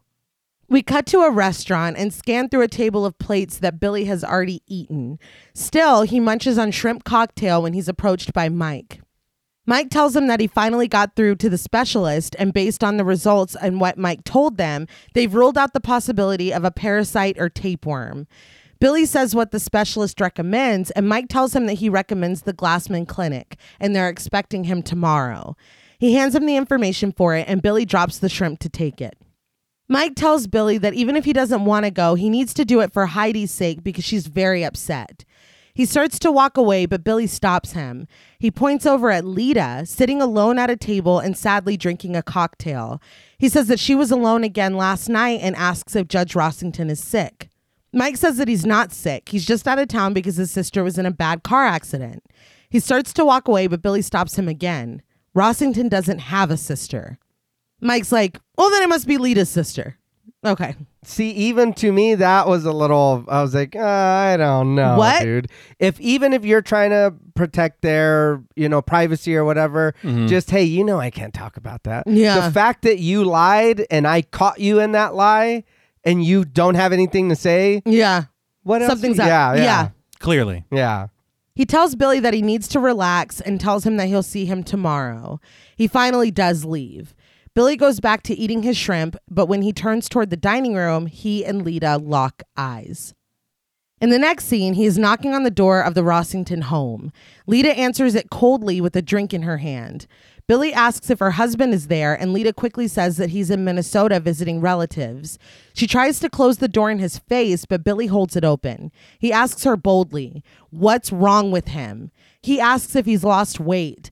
Lita is like, What are you talking about? Billy tells her that he's lost 100 pounds, specifying that that's spelled with a one and two zeros. Realization hits Lita and she asks if the old man touched him. I'm vomiting on the fucking porch. Yeah. Oh Yes. yeah. That's I, it. Now, his reaction to that question, I, I was like, you gotta be joking me. Yeah. Billy asks what that has to do with anything. Billy! that that made me like I was like, dude, y- in the shower you even touched your face. Yes. So you gave us a hint that you knew what was going on. Why now all of a sudden you don't know? Like this never happened. Hmm? I think he's just in, in denial mode. I mean, I don't know. was the worst possible time. Yeah. yeah. No, it is. You finally have somebody that is, because he. Could understand. Yeah. I, Lita only starts to laugh as she invites him in. She hands him her drink, telling him that he'll need it.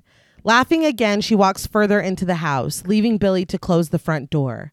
Pouring herself another drink, Lita confesses that her husband is in Minnesota, but he's not visiting relatives. He's at the Mayo Clinic.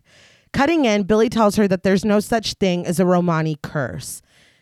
I did want to say her smile and her inviting him in this way was terrifying. Yes, it Yeah. was. She tears it the Oh, fuck up yeah. this entire scene. I literally have that she just crushed it. That's, Yeah. all, that's Yeah. Mm-hmm. all I wrote for my notes. 'cause Yeah, she From does. start to finish.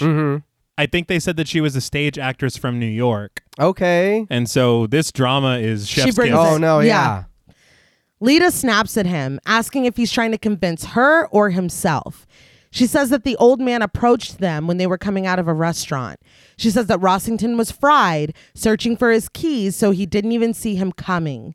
Lita did see him and tried to warn her husband, but it was too late. She says that he touched him and then whispered something into his ear.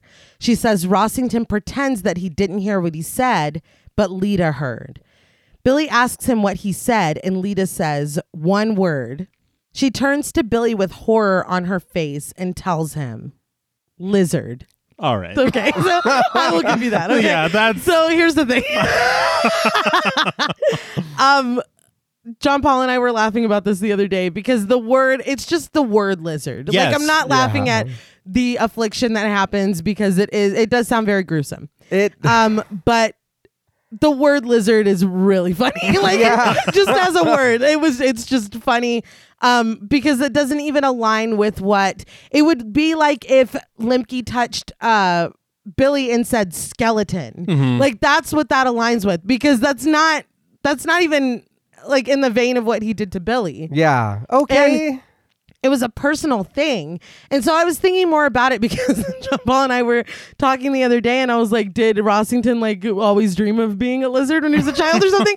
but I'm thinking about it if it's his psoriasis and that's something that really bothered him, maybe that is a like that. Limke obviously has a, a site and he was able to zone in on that.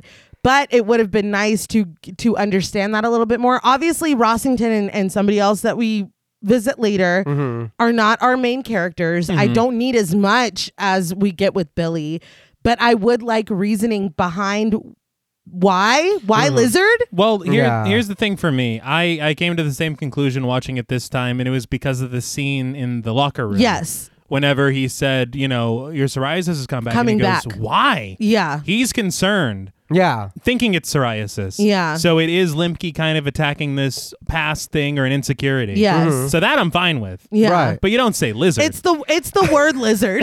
it's definitely the word lizard. Ma- Yeah, I I think when like you said when we were talking, I think for me it's just that like that like you said dinner. It's like okay, that's what's happening to me. Mm-hmm. But am I really turning into a I- lizard? yeah, or like, how am far I is this like how yeah going? how far? Because if I can just wait this out, you telling me I'm a dinosaur? That'd be now? kind of cool. like, yeah, yeah. I can wait like, this what, out. yeah, what kind of lizard? Like if I can survive this transformation, Mm-hmm. can I still talk Ooh, as like this a, lizard? like a Komodo or, dragon. yeah, 'cause Oh, they're wow. pretty big and Yeah. they're poisonous. yeah, That- those bites are fucking. Yeah. Yeah, Ah. don't They'll fuck, fuck you with up. them. Yeah. So I mean, What lizard? yeah, yeah. I'd Be, Sorry, can you be, Right, right. Come back, can you be hold on, more hold on, specific? A gecko. Oh, Yeah. man. now I gotta sell insurance.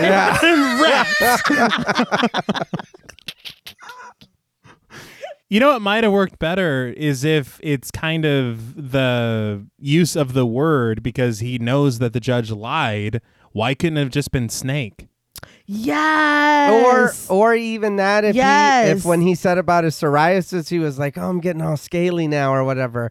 Just a small something to, To make it equate match it, with that. yeah. to make him even more Uh, To aware. make it seem, yeah, that's what. Oh, lizard. Oh, scales. Oh, shit. Yeah. His psoriasis. What? Be- but it, yeah. Be, well, I mean, and however hard he wanted to act or unbothered or whatever, the fact that he's pretending like he didn't hear what that man said, you're scared. yeah, You're Clearly. scared. Yeah. Billy's hand once again finds the ghost of the old man's touch on his own cheek as she continues. She reveals that his skin started plating and turning into scales. Stepping toward Billy and causing him to back up, she tells him that it's evolution in reverse, which I thought was a great line. Yeah. That is so scary. She calls her husband a sideshow freak. She says that he chartered a plane to take him to the Mayo Clinic because he couldn't bear to have people look at him. Shaking, she says that by the time he left, his hands looked like claws and his eyes were two bright little specks inside of deep hollows, like pieces of tinfoil. When she starts to describe his nose, Billy finally reaches the front door and eloquently tells her that he has to go to the Glassman Clinic because he has a metabolic disorder.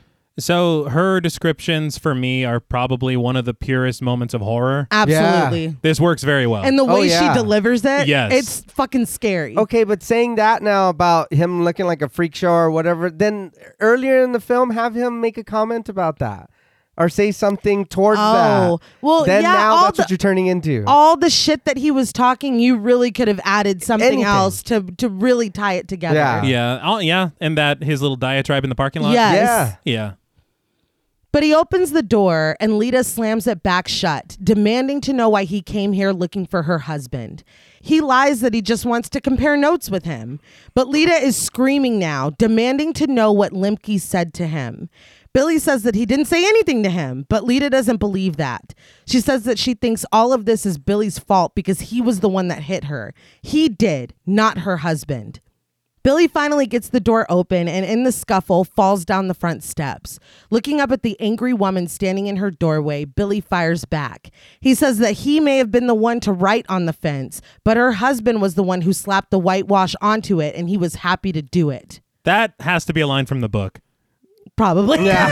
because that's real good. That's really good, right? and why not just tell her you're cursed? Yeah. yeah. Just l- help. Let's help each other, please. Yeah. She's going through it. Yeah. Yes. And you finally have somebody who understands. What you're Yes, going through. Yes. Lita throws her drink into Billy's face. She tells him to have a nice day at the Glassman. She busts out laughing again, telling him that she's heard the food is good. Billy starts to walk away, yelling out at her one more time that there is no such thing as a Romani curse. Still laughing her ass off, Lita invites him to come back in a couple weeks when he's lost another 40 or 50 pounds and tell her what he believes then. Billy gets in his car and peels off without another word as Lita continues to stand in her front yard screaming at him. A little commotion for Lita Rossington. Ah, Yeah. yes. God damn. Damn, dude. Elizabeth Lands, Yes. fantastic work. Oh yeah. Yes. We cut to a bar where Janelli is admiring a ring on the finger of Janelli Bar Girl, played by Bridget Marks. She tells him that he gave it to her, and he's like, oh. What the fuck? but someone comes and hands him a phone with Billy on the other end. Billy, standing at a phone booth in the pouring rain, asks Janelli earnestly if he believes in Romani curses. Is it odd that he's calling Janelli right now? It struck me as kind of surprising. No, yeah, I I did think that, but I was like, wait, he's his attorney, I guess. But I mean, You know, Uh, uh, again, how we could have tied this together? Hmm. if they show them leaving the courthouse together because that fair was across the street. Mm. And maybe Oh, okay. Janelli makes a comment about, oh, don't fuck with them or anything. That's, Yeah. That would and work. then he's like, oh, well, he knows about it. yeah. You know? Okay. Okay. I mean, I don't know. Th- It's like we are um, meant to fill in a couple guys. And again, I'm the defend. I, I'm defending this film, Yeah. but you know, there there could have been a little more there because Yeah. I I just accepted it. There is no reason for him to call Janelli right now. no. No, I thought the same thing though. I was like, why is he calling him? But that's all I could come up with was, well, he is his attorney, I guess, Yeah, because he was happy with them earlier when they were on the boat eating together and all Yeah. that. So I was like, maybe he did. He was like, eh, pal, what are you He's call like, me Yeah. whenever? But Remember how you owe me one? Tell me everything Yeah. you know about curses. See, but the thing is, is that it, it works a lot better if he calls him later. yeah, Yeah. of course. That No, makes yeah. sense. Yeah. But to say, are you aware of the supernatural? yeah. what do you believe in? It's a little odd. But looking between the two women on either side of him, Janelli replies suggestively that he typically believes in what he can see. But his mother, that's a different story. He calls his mother over and asks her a question in Italian. She answers him the same way before pantomiming spitting at the woman he was talking to. I was like, God, it does make me laugh that whatever he's doing, his mom is just around. Yeah, both times. yeah. I'm like, dude, is your mom just back there working while you're fucking off over she's here? making food. but back on the phone, Janelli confirms that his mother believes because she saw it in the old country. She warns that whoever puts it on has to be the one to take it off, and no one else can. He finally asks Billy what this is all about, and Billy only cryptically says that he'll get back to him and gets off the phone. The next night, Heidi drives Billy and asks what happened at the Rossingtons' house the night before. Looking weak and gaunt, Billy tells her what Lita believes that Limke put a curse on him and the judge. Heidi is in immediate disbelief, and Billy admits that he knows how it sounds, but that's what Lita thinks. He says that Rossington has skin cancer.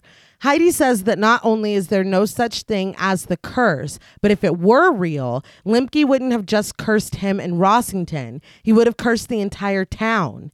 Billy says that the whole town didn't kill his wife and try to cover it up, though. It was just him, the judge, and he is suddenly struck with silent realization. Hopley, too. Oh, okay, but you're connecting these dots. Yeah. Yeah. I'm listening to you. Yeah, you're getting there. Yeah. Yeah. How do you still not believe this is real? Yeah. He was in on the cover up with them. Heidi cautiously tells her husband that all he has to do is check into a clinic and get better. She is fully turned to talk to him, and he has to yell to keep her from driving into a truck. If the Hallecks have not learned by now to keep their eyes on the fucking road, I don't know how you can learn that Yeah. lesson better. I um I was very disappointed Yeah. in both She's of like, them. "What?" I'm like, "What the fuck?" But He the- wasn't even. Yeah. you don't even have an excuse. But the truck honks and they swerve, narrowly avoiding each other. But when the car comes to a stop, Billy announces that they're here. Right outside of his window is the Glassman Clinic. Okay, so this this moment here works a lot better if we're ending up at a supernatural location. Yeah. okay. If, He's if- just like, oh, there it is. yeah, oh, there's a clinic. If it was the um what's his name Limke's house Yeah. that they're going towards, but it's just the clinic. Inside, in the daytime now, Billy repeatedly tries to call Hopley until he's approached by male clinic doctor, played by Mitchell Greenberg, and female clinic doctor, played by Angela Pietro Pinto. They greet him warmly, and the man excitedly tells him that the computer synthesized his test results and it's amazing. He's been consuming 12,000 calories a day, but he's still able to lose weight. As if on cue, the clinic waiter, played by Michael Kevin Walker, delivers him an ice cream sundae with extra whipped cream. Billy takes his treat and starts to walk away as the doctor continues that he's got some protocols to try, but they could take a week or two to work out. Billy turns on him, asking what happens when that doesn't tell him anything. The woman assures him that they'll keep trying and that they're not going to give up on him. Billy sets his Sunday down on a random man's table, and when the doctor asks where he's going, he replies gravely, to get some takeout. All right. Look, I got to admit, I thought this whole scene was weird. It was. It is. Yeah, it and it was. feels it because we don't see him check in, nothing. And it's nighttime when they uh, magically get to the Glassman clinic. Yeah. Yeah. And then suddenly it's daytime and they're like, good news, Mr. Yeah, Allen. see, and- no. it's kind of weird. And you're, you're doctors, but you're like, you're eating 12,000 calories a day. Yeah, that's it. Like, you're so happy about this thing. This is terrifying. Yeah. It's really concerning. You're watching him eat 12,000 calories a day and he's losing weight. And Yeah. other than that, what else do we learn?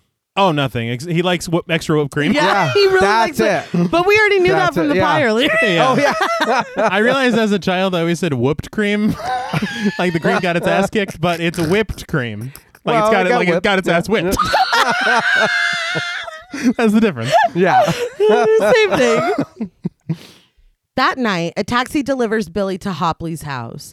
He knocks on the door. Wait, and it's night again. but okay. Maybe they only had access to the clinic during the day. Maybe, or maybe they just added that in. Maybe Yeah. you know they said Because- on commentary that the clinic scene was filmed at a mansion, so they might have only had access during the day. Ah, okay. Okay. Damn.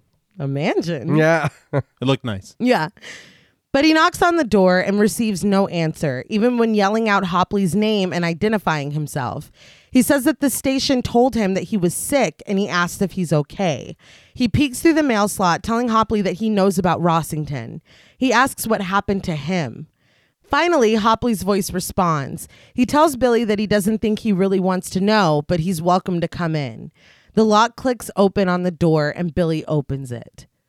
He steps inside and sees Hopley in a robe, walking slowly down the hall away from him. Billy closes the front door and follows, fear etched into his face. He sits across from Hopley at his desk in his office. A bottle of alcohol and a shot glass sit between them. Billy is swimming in his clothes, but Hopley's face, even in the dim light of the study, is clearly swollen and misshapen. With a wry laugh, Hopley tells Billy that now Rossington looks like he was all along. He says that that's funny. He comments that Billy finally found a diet that works. Billy says that they don't deserve this, but Hopley disagrees. Hopley's right. No, yeah. He's like, We didn't do anything. I didn't fucking do this. I'm, I'm not worried about it. it. That's been his mantra the entire film. I'm done. He reminds Billy that he ran the old lady down. Rossington fixed it so he didn't even get points taken off his driving record, and Hopley himself ran them all out of the county. Billy insists that he's not a criminal. He wasn't even drunk, but Hopley asks how he would even know that. He didn't give him the breathalyzer like he said he did. I was like, God Jeez. Yeah. damn. But he comments coldly that that's just how it is in Fairview, isn't it? Half of Hopley's face is swollen and covered in bumps and uneven skin. Unscrewing the cap off of his bottle, Hopley asks, What the hell? He says that the old lady was jaywalking. Billy only asserts that he wasn't drunk, but maybe something else was going on. dude. he didn't even have to say that. Like, No, he didn't. is he trying to tell his friend that he scored or Yeah. something? Like, what is going on? Guess what Heidi was doing? Maybe something else is going. on. It's like, dude, you could have kept that to yourself. Hopley asks, Like what? And Billy just goes, Never mind. yeah, He's like, you "Now's should not have the said time." nothing. We'll talk later. I can tell you're upset. Hopley takes a shot, revealing his hand to be a misshapen and bloated glove. Billy says that he wants to find the old man to convince him that they don't deserve this. Hopley asks if Billy thinks he put an old fashioned curse on him, like in shock theater, but Billy asks if it matters. He says he has things to say to Limpke and offers Hopley to come with him. In response, Hopley turns his desk lamp toward his face, revealing it to be even worse than it seemed, with the bloody patch on the side of his head. So I was very underwhelmed by this reveal. Mm-hmm.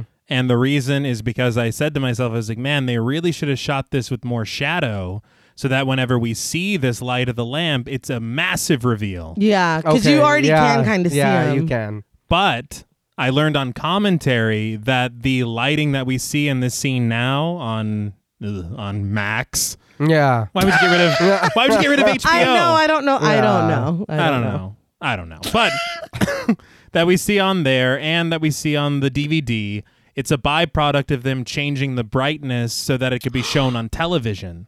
Ah, okay. So, So it was darker. That's the thing. When Tom Holland said that they released it in theaters, all you saw was a bit of light catching his ear. yeah. man. And so you didn't see anything. Okay. You see his hand when he passes the gun. That would have Right, been right. so much. but you're like, better. Yeah. holy shit. And then whenever the light comes in, you see his full face Right. for the first time.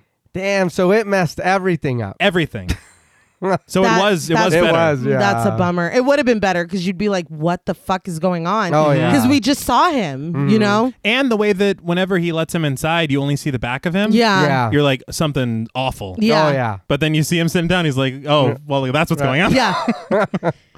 Billy apologizes in shock, but Hopley tells him not to be sorry. He says that Billy's is just a little slower, but he'll get there eventually. He tells Billy that he's not going anywhere. He slowly reaches into his drawer and pulls out his gun. He slides it across the table with his bloated hand and tells Billy to find him. He tells him to find him and kill him and tell him it's for me. I was like, okay, Lady Olena, damn. But Billy says that he can't kill him. He needs him to take the curse off because he's the only one that can. I love how he heard this from Janelli an hour ago and he's just like, well, fuck. Yeah. That's it. and I don't think he's gonna take it off. Uh, No. and I just want to know what was your curse, dude? What did the old Yeah, man say what to did he you? say? Yeah. Disgusted with Billy, Hopley asks if he really thinks he's going to take it off. He asks if he's going to snivel up to him and say that he's sorry. He mockingly repeats Billy apologizing to the old man. Finally, he gets to his feet and tells Billy not to be stupid. He tells him to take the gun. Billy stands and tries to get away from Hopley, but Hopley continues to yell at him to take the gun. He chases Billy to the front door, insisting that he kill him because if the old man really did put a curse, he's never going to take it off, and this is the only satisfaction that Billy's going to get. Much like he did with Lita, Billy flees out of the front door. I was like, well, all these house calls are ending the same he closes it behind him, and Hopley continues to scream, Never! Until Billy is stopped in his tracks by the sound of a gunshot. So once again we talk about great performances in this film. Yes! That oh, scene was great. yeah. yes! That's what I'm saying. When I reflect on Thinner, these are the things that I think of. And I'm like, what are y'all talking about? 19 or 17% on Rotten Tomatoes. I forgot to look it up on break. You got to sass it. That's what we're talking That about. was Yeah. one second, dude. No, that was like five minutes of that. Yeah, there was a lot. It There was, too more much. than that. Too much. But he walks back to his house just in time to see Mike leaving and getting in his car. Inside, he takes a bunch of food out of the fridge, and we hear Heidi tell him that Mike was here and ask why he left the clinic. Looking into the corner of the room, Billy imagines Heidi and Mike passionately making out. The vision disappears. That is too much, dude. Yeah, I didn't understand. I was like, so is that what happened, or is that just you having like thinking some shit? I don't. And why are we seeing it? Yeah, yeah. Because- that's well, that's why I asked. Because we have to know that this is what Billy is thinking happened. No, we isn't it enough what's insinuated? Yeah, I, I think so. You don't need to be like Yeah. uh, remembering thing. I don't know. It's fucking ridiculous, dude. Heidi has to call his name to get his attention, but he finally snaps back. She reminds him that they all care about him, and so does Linda, but Billy just says that the people at Glassman can't help him. Heidi says that if they can't help him, who can? Billy, palming a huge piece of meat and eating it with his bare hands, tells Heidi that he went to see Hopley and he tried to give him his gun, but he wouldn't take it. Heidi is glad that he didn't, but Billy says that maybe he should have. He heard a gunshot after he left, and he proposes that maybe Hopley saw a rat in the corner, but he doesn't think so. He says that Lemke cursed him too. He starts to mention his face, but Heidi yells, interrupting him, begging him not to bring up the curse again. Billy hurls the meat at her, yelling back. I couldn't believe he, he did that. I thought he threw it towards the stove. I don't. Yeah, that's what I. But the way that it's cut is, Yes! it's like, look, we can only throw this meat once. Yeah. Yeah. Spent a lot of money at Boston Market, so we got. Wow. Like, I don't understand. But he yells, What the hell else could it be? He yells in her face, his mouth full of food and food on his lips. He tells her that he's not on a diet. He's been eating 12,000 calories a day and he's still losing weight. Very intensely, he tells her that he is being erased. It's pretty cool. I thought it was a really good line. Clean your mouth. Yeah. That was nasty. It was real nasty. yeah, I can't even like. I don't even want to be on the other end. You, we'd The have to, other get, Yeah.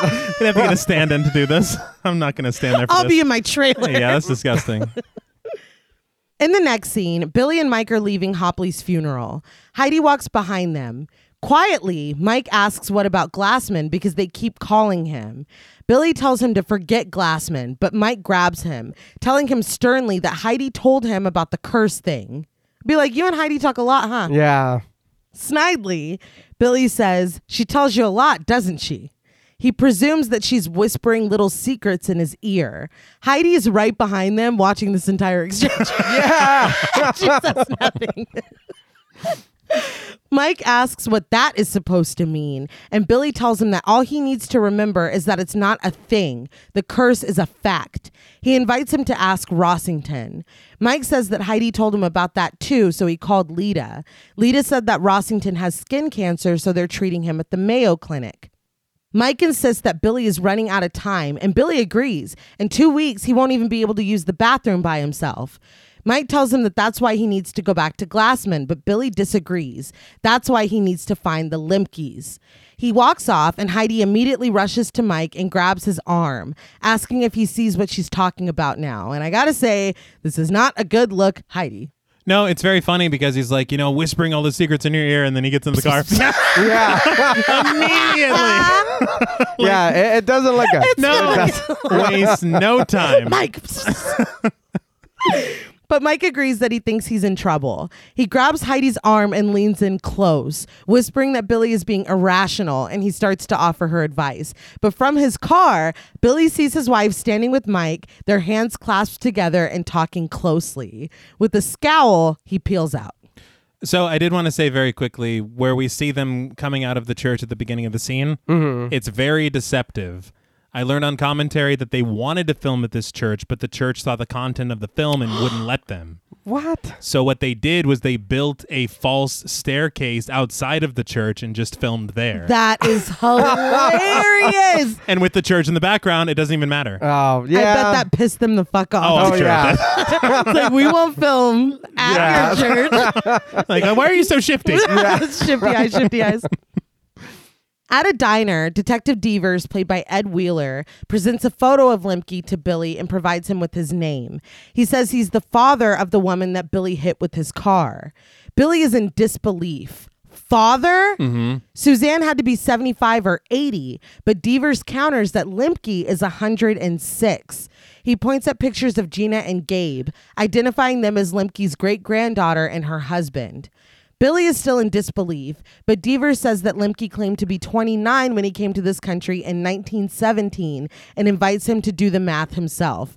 For some reason, after he says this, there's a random cash register sound. I know that they're at a diner, but it literally sounded like like the Venmo sound. Yeah. I was like, what the fuck? Because it sounds so piped in. It was Yeah. hilarious to It me. probably wasn't like, oh, we don't have enough envi- environment sound. Yeah. Yeah. Put it in, press put it a in. button. Yeah, it sounded really funny. But he takes out his map, saying that he tracked them to Rain Tree, then Milford, then a town he's never heard of. He says they're headed up the main coast, but they're always at Bar Harbor at the end of the season. He suggests that Billy just wait for them there, but with his mouth full of food, Billy says that he doesn't have that much time. I do want to say, as far as setting up characters for future introduction. Mm-hmm. hmm They did a pretty good job with this private investigator. Yes. Yeah. It was just a small throwaway line. Yeah. Mm-hmm. And it's like, oh, well, that's how he knows this guy. Yeah. Yeah. When really, you could just show him talking to anybody. It doesn't matter. Yeah. But I thought it was. Uh, But it was an extra, yeah. Yeah. Billy returns home and looks angrily at the car already parked in front of his house with the vanity plate Doc Mike. oh, come on. It's too much at Eh, this point. that's a lot. He opens the door and hears Mike tell Heidi that he has the order and all she has to do is sign it. Heidi is reluctant, but Mike assures her that it's what's best for both of them. Billy sees them in the living room, Mike holding Heidi's hands while they rest in her lap. Heidi asks if they do take legal action, what's he going to do when he finds out? Billy rounds the corner and asks, What kind of legal action? Heidi and Mike freeze, and Mike takes his hands off of Heidi's legs. Here's the thing if when I walk in a room, you have to adjust your position, you know you're doing something that you shouldn't be fucking doing. That's my note. He sure does like to hold that other man's wife's hands. He a sure lot. does. But you know what I think it is? Is I feel like it is very one sided because she didn't Okay. move at all. No, No, she no, no. didn't. She Yeah. didn't. Yeah. That's what I'm saying. And we, we talked off mic about how it, for me, I'll, I go back and forth Uh-huh. other- on whether this is happening or not, especially things that we see later. But I did say that either he is getting in there or Yeah. he's trying to get in there. Yes. You yeah. could say it's a million different ways. Well, which I mean, you know my opinion on Yeah. decorum. I That made it was Very decorum. clear. Yeah. this is the test. Look, all I'm saying is that um, he he just has a guilty vibe. Oh, yeah. doctor? Yes. Yes. Yeah, he does. He she she seems to she was being comforted. It seems, and she was showing concern at the funeral. does. Yeah.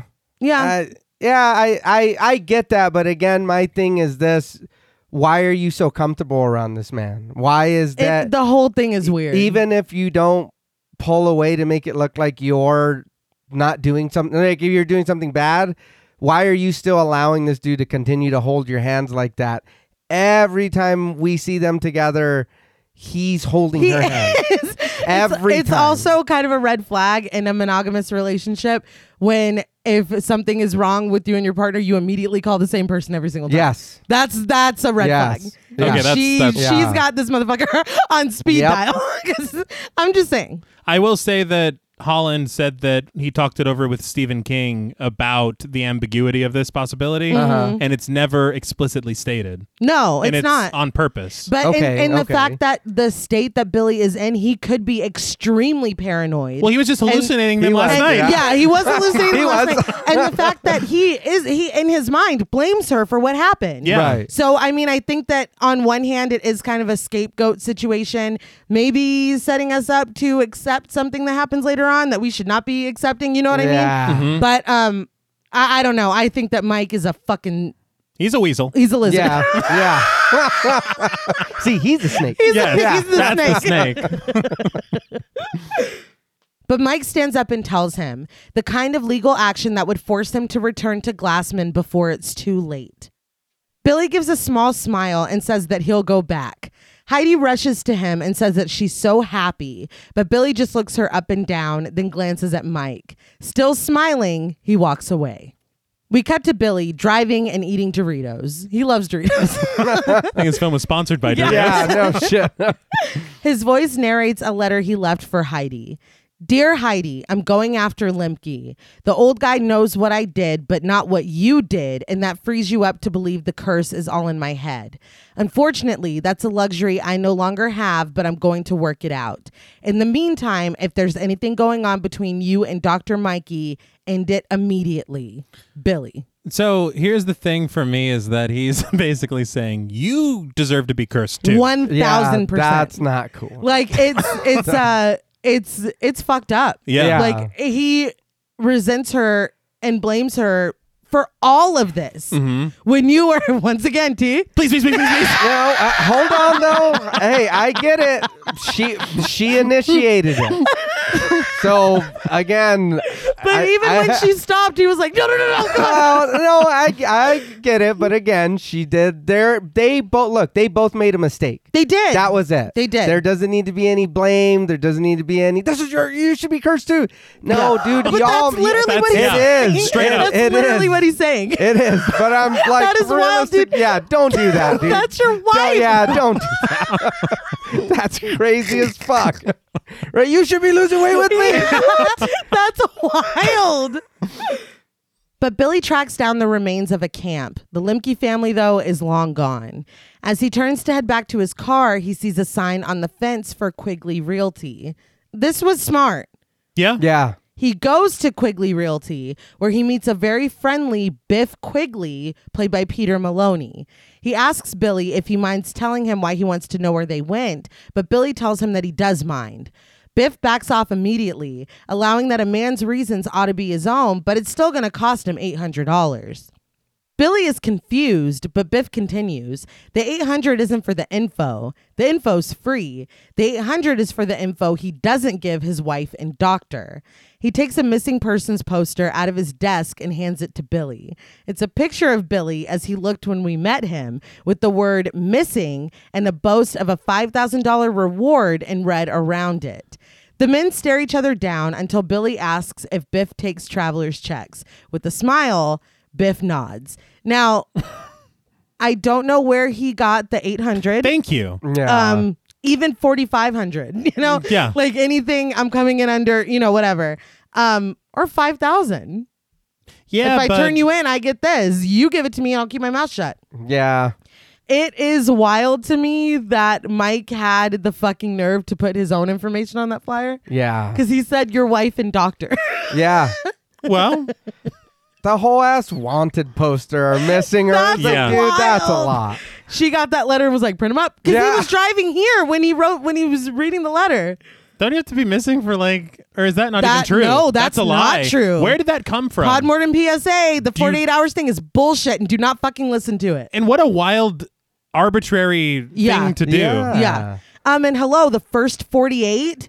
Uh, yeah. Stupid asses. It's the most important time. anyway, that always makes me so mad. but uh yeah, they they they did that. did you like how I came to the realization mid You're sentence? like, oh no, you no, that's a lie. Don't fall for it. Later, Billy pulls into a parking garage and sees a flyer for a fair taped to a post, boasting that the family will be there fortune telling. Carnival music plays, and Billy quietly tells the flyer, Gotcha. He goes to the fair that night and quickly finds them. I was like, damn. Yeah. Lemke sits in a chair and Gina calls out to the crowd, promising that the old man knows everything.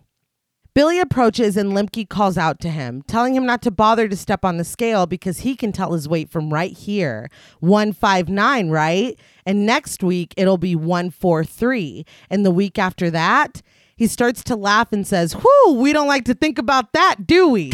Damn. A joyous and wheezy laugh explodes from him. He truly is doing what he loves, and I love that for him. I'm working a day in his life. Gina offers him consolation, telling him that she's sorry, but he loses. She reaches behind her to the prize dolls and considers one that looks like Rossington, but with cracked and scaly skin, before deciding on one that looks like a gaunt and skeletal Billy in a suit. She plucks it down and tells him that he can have a prize anyway before tossing it to him. I was like, this is wild. yeah. As this was continuing, I was like, guess your weight is really on the nose. Mm-hmm. I was like, what's going on? Yeah. Yeah. He catches it, still not saying a word. But when Gina pulls out her slingshot and yells, he drops the doll and runs away through the crowd. Gina follows him, and Limke stays behind, continuing to laugh his ass off. All those dolls were just them. Yeah. That, Yeah. was, That That was all was of them. fucking hilarious. that was another That's what I was thing. Yeah. like. This is a lot. Can you Yeah. imagine just being a person winning that doll and being like, What the "Mm, fuck? Right? Who An the fuck are avocado. they? Yeah. Thanks. And that kind of lends to some, obviously what happened. yes. Yeah. But I was thinking, I was like, it would have been cooler if it were just a wall of all these different victims, Yeah. Yeah. That You would know? have been way better. just a history. Yeah. Gina literally chases Billy out of the fair, where he nearly collides with a car. But the car comes to a screeching halt, and it's Rossington behind the wheel, his face in dry, cracked, splintered plates. He calls Billy an idiot and tells him to get in. Gina finally catches up and fires, breaking Rossington's back window. Billy immediately gets in the passenger seat and Rossington speeds off. Chunks of his face oozing blood and literally falling off. Rossington asks if Billy is ready because they're going to get the bastard. He speeds down the road and Billy asks what he's doing.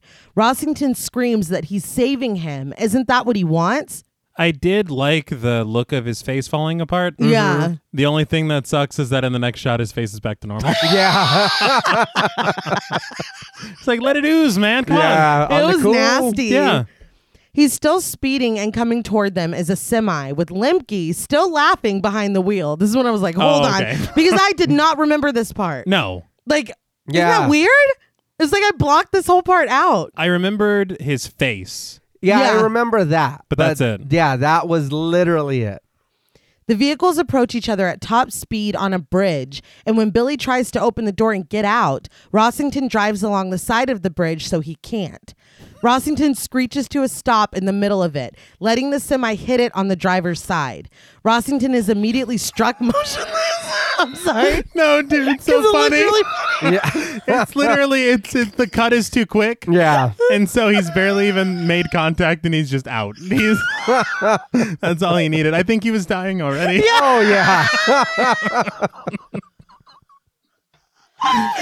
He had 1 HP. that was it. That was it. As sparks fly and a fire engulfs the side of the car. Approaching them from the other side now is a school bus, again with Limke behind the wheel. Billy screams, his hands pressed up against the window as the school bus speeds toward him. Suddenly, Billy wakes up drenched in sweat in his hotel room. He grabs the phone as he tries to catch his breath and punches in Lita's number. When she answers, he asks to talk to Rossington. Lita says that she's sorry, but Carrie can't come to the phone right now because yesterday he drove his Lincoln into a gas truck. You've buried the lead here. First of all, Yeah. you can't Yeah. say that. Yeah. Like, oh, Carrie can't come Sorry. to the phone right now. He exploded last night. Yeah. You can't. You can't do that. You can't fucking do that. With a chuckle, she tells him it's kind of a happy ending because he always wanted to be cremated. I was like, oh, she's gone. Yeah. it's just, you know, got to joke about You it. gotta, you gotta laugh through it. As he lowers the phone from his face, Billy offers the widow a quiet apology. I did want to say before we move on about this nightmare, a very cool thing I learned from the commentary about the production. Yeah. The carnival was not built from the ground up or anything by the production. They literally just hired a carnival company in Maine and just had them set up How cool! All right. just so they could film. and that it would worked. be cool. Yeah. I love the the setting. We don't get Oh, to yeah. stay there for very long, but Yeah. it is a very it is really cool. Yeah. There are like maybe three or four shots in the film that really are pretty remarkable to me. Mm. Mm-hmm. One of the shots is him standing in front of the Ferris wheel lights. Y- Oh okay, yeah. Yeah. And then there's a few other s- just scenic shots of Maine that look really nice. Yeah. Yeah. But um, I wanted to highlight the carnival because I thought that was incredible. Yeah. Oh yeah, that would be cool. Hell to Be like, yeah. hey, look, we got to go set up. What? Yeah. Like, yeah. One night only. Yeah. Get Yeah. there. There's cameras and everything, lights, shit. that That's would badass. Be, oh yeah.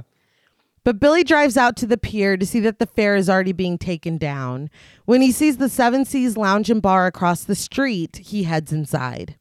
He hands the photo of Limke to a man at the bar, giving his name and asking if he's seen him. This man doesn't reply, but further down the bar, Flash Enders, played by Robert Fitch, goes, Taddy Limke? I was like, he has a nickname? Yeah. Billy goes over to him, but Flash looks horrified. He looks at the photo and says that he knew he was around. Billy superfluously asks if he knows him, and Flash asks how he could forget him with the cancer in the middle of his face. He says that he hasn't seen him since he worked a Ferris wheel 10 or 20 years ago, but he knew he'd seen him last night. 10 or 20 is a big That's a gap. yeah. He tells him what he said to him, mimicking Limke's voice. Hey, Flash, where's that pretty little wife of yours? Well, don't matter. You'll see her soon. I feel like we could have done without the impression, Yeah. especially with what you're saying. It Yeah. seems Yeah. a little odd. He's like, listen to this shit. I've been practicing. like, can you fucking believe this? He grabs Billy and confides that his wife has been dead for five years and Limke knew it. Billy asks if he saw where they went when they left. Flash didn't, but he says that he heard them on Route 27, then north on 1. Flash drinks from his beer and Billy thanks him gratefully before turning to leave. Flash stops him and tells him to be careful because Limke will chew him up and swallow him down. He's like, Well, the last time I got swallowed down, it ended. really All right. It did end bad. Jesus. it But- started all this Yeah. mess. I I do though want to say that for me meeting this dude and hearing his story, y- you're I kind of don't care about these other people now either. You're making this old man sound like a dickhead. Horrible. Yeah. Yeah, he doesn't sound like a good person either. Yeah. So who I- am I supposed to be taking sides here with? I think T kind of nailed it earlier when he said that there are no heroes here. Yeah, Some people are I- uh, just less literally. bad than Yeah. other Yeah. people. I felt I feel like it would work better if it were a little more good, you know, yeah. to where the bad side is kind of the person we're following. yeah. yeah. And he is. And he is, He but is, also to but make then- him an asshole. See, Yeah, that's, I don't- that's what I that that's kind of an issue that I had watching it now is I'm like, are we supposed to think that Billy is good? We shouldn't. Yeah, no. I don't. Yeah. Like I don't. I Yeah. think that he's a piece of shit too. And then later on, the like ultimate ending, he's awful. yeah, and the difficulty is what we will talk about in a bit about the test audiences. Yeah. okay, yeah. So it's just it's it's confusing to me because I feel like nes- I mean you don't necessarily need this person's No, good and of this course person's not. bad, but I wonder if the motivation here is that Billy is the good guy because he's not. Like he's terrible no. because the way that they keep framing this family as they were stealing and they did this and he said my wife and my wife is dead. Like we're Yeah. just like and more and more they're horrible too. Mm-hmm. So it's like it's it's weird. It's it's weird. yeah. I still sympathize with them more. Of course. Than Well, the, yeah. the people that made this conspiracy Of against course, them. yeah. you know, whatever. But outside, Billy uses a payphone to call home. Linda answers, and Billy is emotional at the sound of her voice. He asks when she got back. She's happy to hear from him and says that she got back yesterday, but that Heidi is really upset. He asks where her mom is now, and Linda reports that Heidi is in the kitchen with Mike. Her next line made me laugh out loud. she goes, Billy, yeah, yeah. Billy asks what Dr. Mikey's doing there, and Linda spills, "Oh, he's been here a lot. Again, what am I supposed to it's think not here? a good look. It's No. not a good look." "Oh, he hasn't left since." yeah. Yeah. He's actually sleeping in the. It's weird. Yeah, it's, strange. weird. It's strange. Heidi picks up the other phone, asking if it's Billy on the other end, and Billy's face immediately sours. Heidi says that she's been talking to Mike, and Billy immediately hangs the phone up angrily, yelling, "Bitch!" He says that it's all her fault. I'm like, dude, he hates her. What? All Yeah. That's what I'm saying. He is you it's the accountability. It's the lack of Yeah. accountability Yes. for me. Because in court you obviously didn't take any responsibility for what you did. Mm-hmm. But even within the the your marriage and the fact that y'all were the only two people in the car that know what really happened, even there you're not ta- taking accountability. Mm-hmm. Yeah. no. It's Hey, who was uh, jog my memory? Who was staring up at the car roof in cartoonish ecstasy? Was it yeah, I don't think it was when Heidi. they should have been operating a motor vehicle? No. she was looking at the floor and she wasn't driving. yes. no, she wasn't. She wasn't driving. She's a She was passenger. distracting. passenger. That night, Billy stops his car in a road before walking into the woods. There, he finds the Limke's camp. He walks straight into it, drawing attention from the people he passes. Finally, Gina and Gabe confront him at the center next to a bonfire. Limke is not far behind them. Gina screams, Shame on him. She tells him that he killed her mama. She asserts that he's a demon and that they should kill him. Billy asks if that's what he is to them. A demon? Yeah, Yes, Yes, you're a monster. he raises his shirt, revealing his concave chest and stomach and his visible ribs, imploring that she look at him. Gina only spits at his feet between her forked fingers and yells at him in Romani. She turns back to her husband, and Limke places a reassuring hand on her shoulder for a moment before stepping to Billy. He tells him that she called him the white man from town.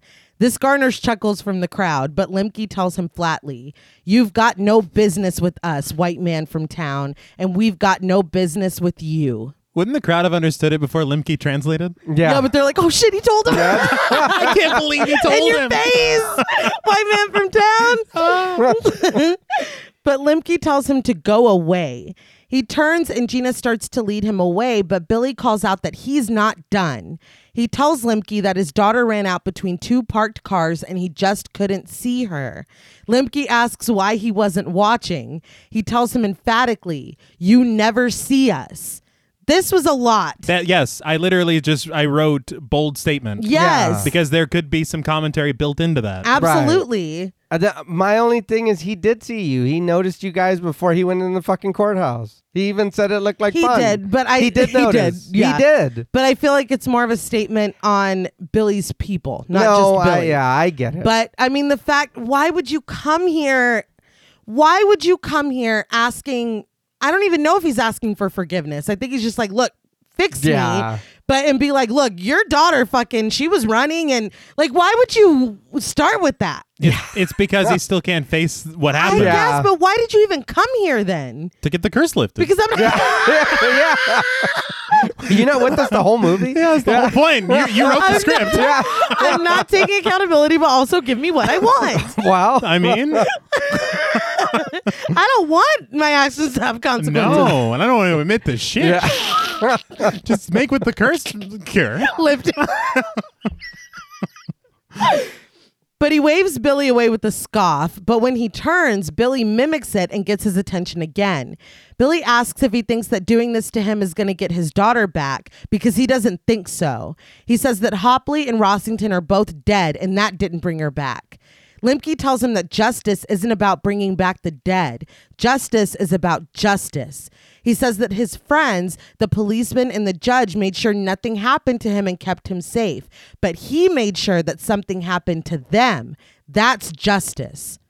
Billy says that Limke knows as much about justice as he knows about turbine engines. It's like, dude, All he doesn't right. know what you No. know. Yeah. Like, do you work for an airline? Like, Yeah. I don't know. Right. your- I bet you don't even know about turbine engines. He doesn't know you. he yells at him to take the fucking curse off of him. Lemke steps right up to his face and promises that he will never take it off. He will die with it in his mouth. The rest of the family watches on, but Billy doesn't say anything. It's not until Limke turns around that Billy falls to his knees and clutches onto his arm.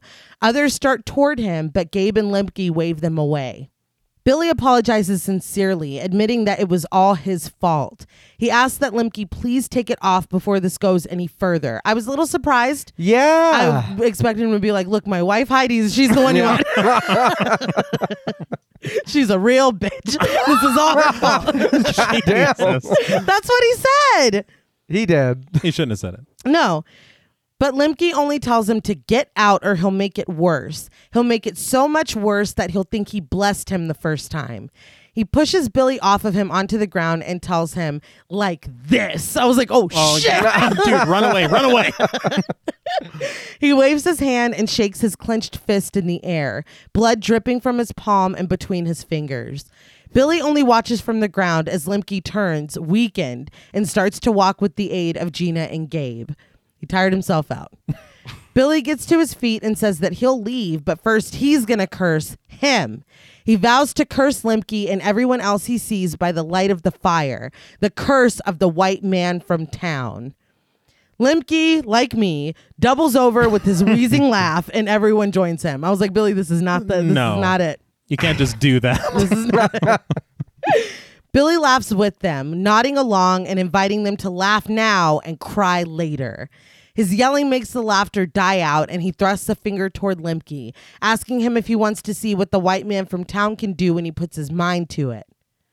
He raises his hand to the sky, palm open, and warns Limke to take the curse off of him before he can start. With a scream, Gina drops to a knee and shoots her slingshot, blowing a hole in the middle of Billy's hand.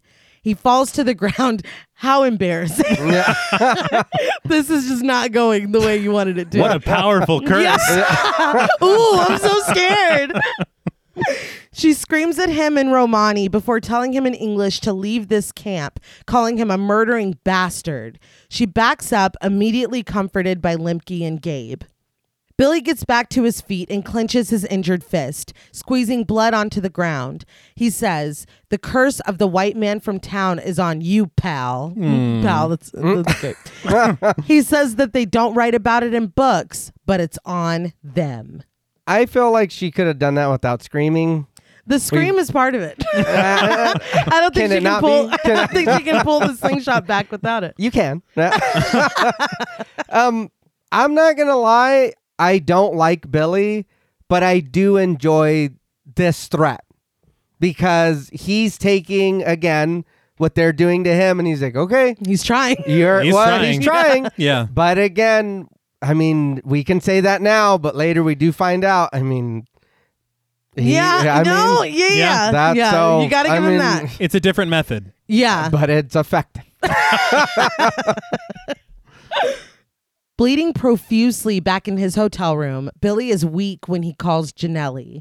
He admits that he's not doing so good and he needs a doctor. Janelli tells him that he'll have someone to him by morning. He admits that it won't be a doctor, but it'll be close. See, this is the call that makes sense to Janelli. Yes. Yeah. yeah. The one before, not so much. Yeah. That morning, Billy is visited by Dr. Fander, played by Sean Hewitt. The, cre- the credit is doctor in quotes. Wow. Like allegedly. he lifts Billy's hand so that he can look through the hole in the center of his palm. He's like, ball bearing, huh? He admits that this is a first for him, and Billy agrees. This kind of pain is a first for him, too. Fander tells him that he worked with cadavers in med school that looked better than him. Thank you. Thank you very much. Wow. Yeah, he takes out a bottle of potassium tablets. He says they're his, but Billy clearly needs them more than he does. Swathed in a blanket, Billy weakly asks if they'll do anything for the pain, and Fander is like, nope. He says they will prevent him from going into cardiac arrest, though. He advises Billy that if this is a diet, he has his permission to come off of it now. He starts to leave but stops, telling Billy to expect a visitor in the morning. But when Billy asks who, Vander only tells him to take the medication and get some rest. He leaves and Billy falls backward onto his bed. I did learn on a featurette that that hand was completely mechanical. Wow. Yeah, it had a hollow void in the middle, so you can get that shot, of Yeah. course. But the fingers were operated individually by a mechanical, um, like a joystick, basically. Very That's nice. cool. Oh yeah. Yeah. Cuz it looks good. It Yeah, it does. does. It really does. The next day, Janelli knocks on Billy's door, and when Billy answers, wrapped in a blanket with his face drawn and gaunt, Janelli tells him that he should have called him sooner, a lot sooner. Billy tells him that he didn't expect him to come himself, but with a wink, Janelli tells him that he wouldn't have missed it for the world. They head inside. That night, Janelli calmly finishes a phone call but yells, fuck, the second he hangs up. He goes into the bathroom where Billy stands on a scale, a box of Nilla wafers in one hand. Janelli comes behind him and pulls off his robe, and they both watch as the number on the scale adjusts to 125. Jesus. The bone's even more evident in his face and chest now. Billy sadly asks him, Who was I kidding? He closes his eyes as Janelli puts his robe back on. He asks if Billy ever heard of something called committal in absentia. Of course, Billy has. It means when someone is committed to a mental hospital without being examined. He starts by saying it's usually invoked when someone runs off, and then he realizes why Janelli asked him. Janelli can barely meet his eyes, and Billy understands that Mike couldn't have done it without Heidi. He damns them both. I don't know why he is surprised or upset. When he literally Yeah. walked in on them talking about it. yeah. And then he ran away. yeah. I mean, and there's already missing poster signs Yeah. out there. yeah. He's like, how dare they? I can't fucking believe this. You've seen he moved his shit in already, dude. I was like, oh, he's been here. Yeah. Oh, Daddy Mike? yeah.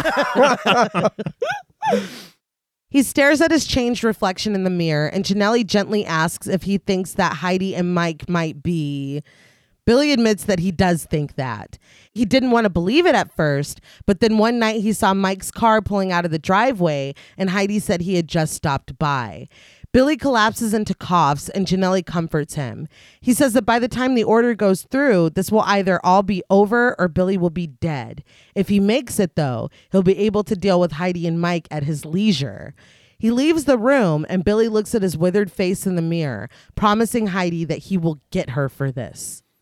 So before we talk about that whole thing, There's a lot to unpack. I just wanted to talk about the makeup again.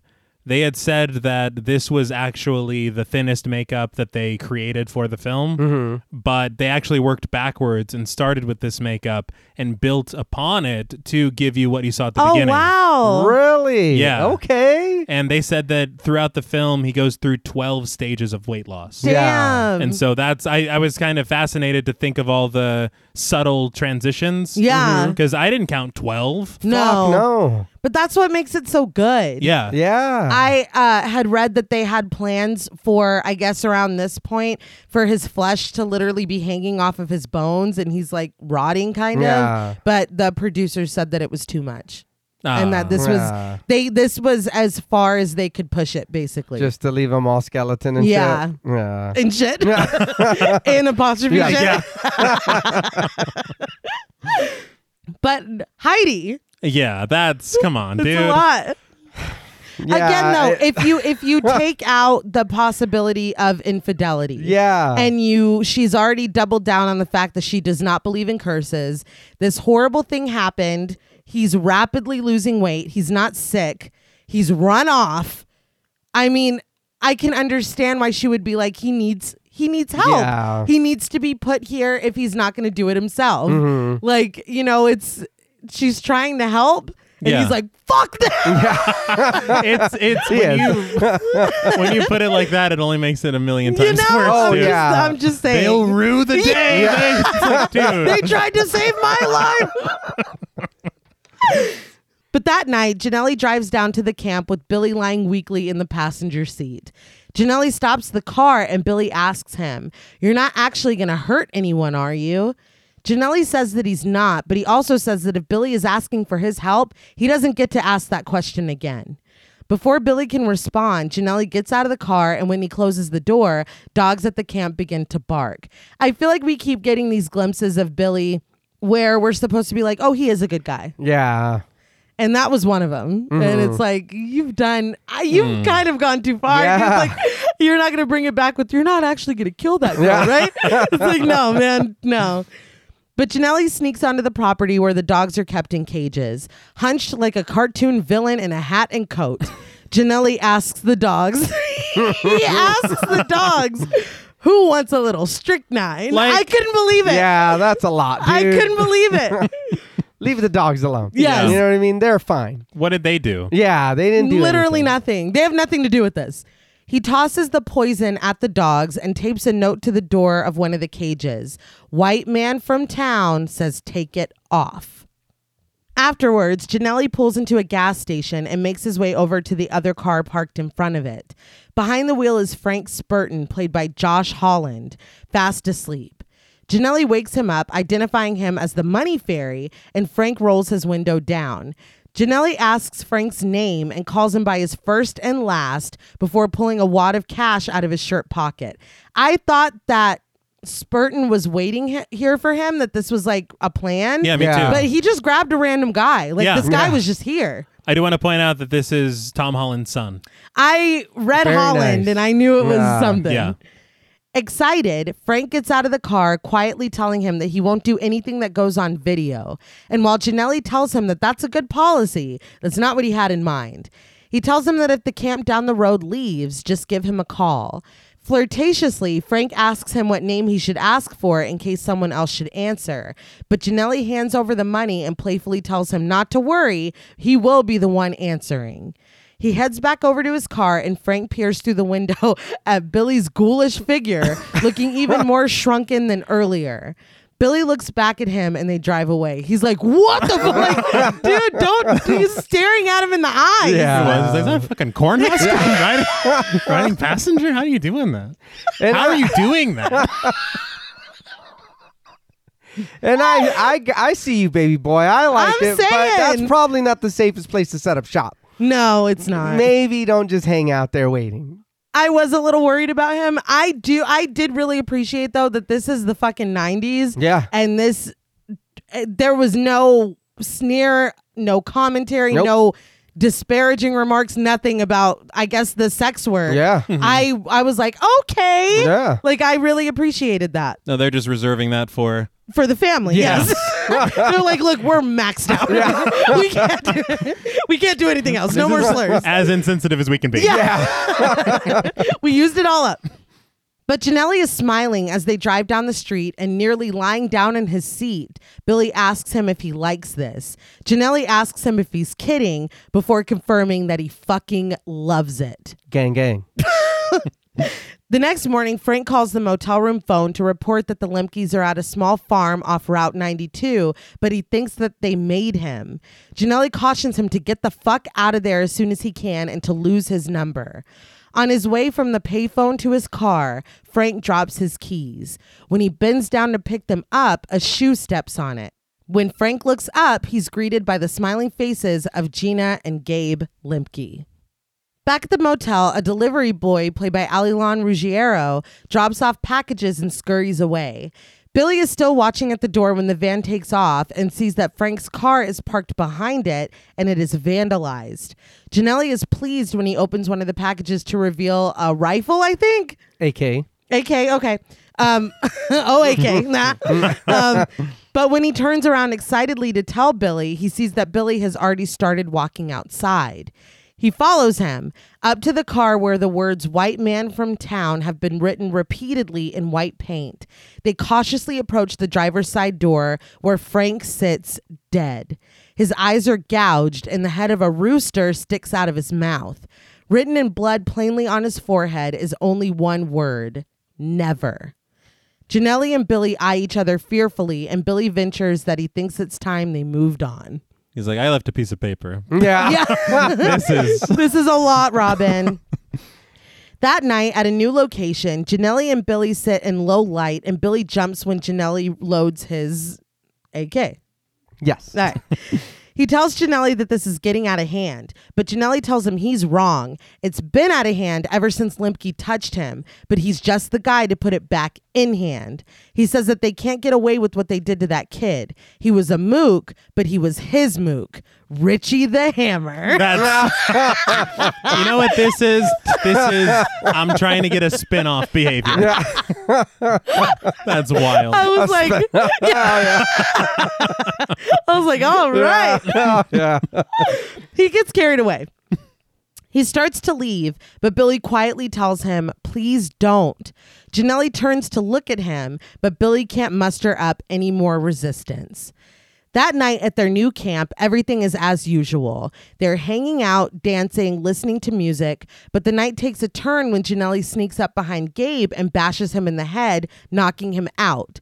He puts duct tape over his mouth before moving on.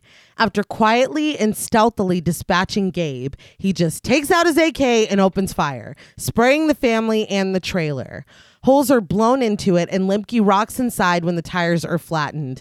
I thought we were gonna get some kind of stealth montage of him sabotaging Yeah. shit or taking shit out. Um, no, Not at all. No, and again, this I, I- again, I'm the defender of this film. Okay, this part I was like, I don't like this at all. No. Um, I understand that Janelli is going to handle things in a different way um, than the family or even than Billy would, but this just doesn't. Uh, again, like we talked about in Doctor Sleep, where it's like all this supernatural shit is set up and then y'all are shooting each other. like, I don't know. It just, it, it falls so flat. Maybe because I don't like guns. It just really, it just, it falls flat for me. I think for me the only thing is is that we've only seen two of them have powers. This dude doesn't. So he's No. got to use what he's got to use. I mean, I And guess. it's- it, I feel like it'd be different if it was the other way around. And they were shooting Right. them. I would then be it mad. would be like, well, hold on. you know what we're thinking. How the fuck? Yeah. Yeah. What are you doing? I think the thing that got me is why is Janelli not involving any of his cohorts?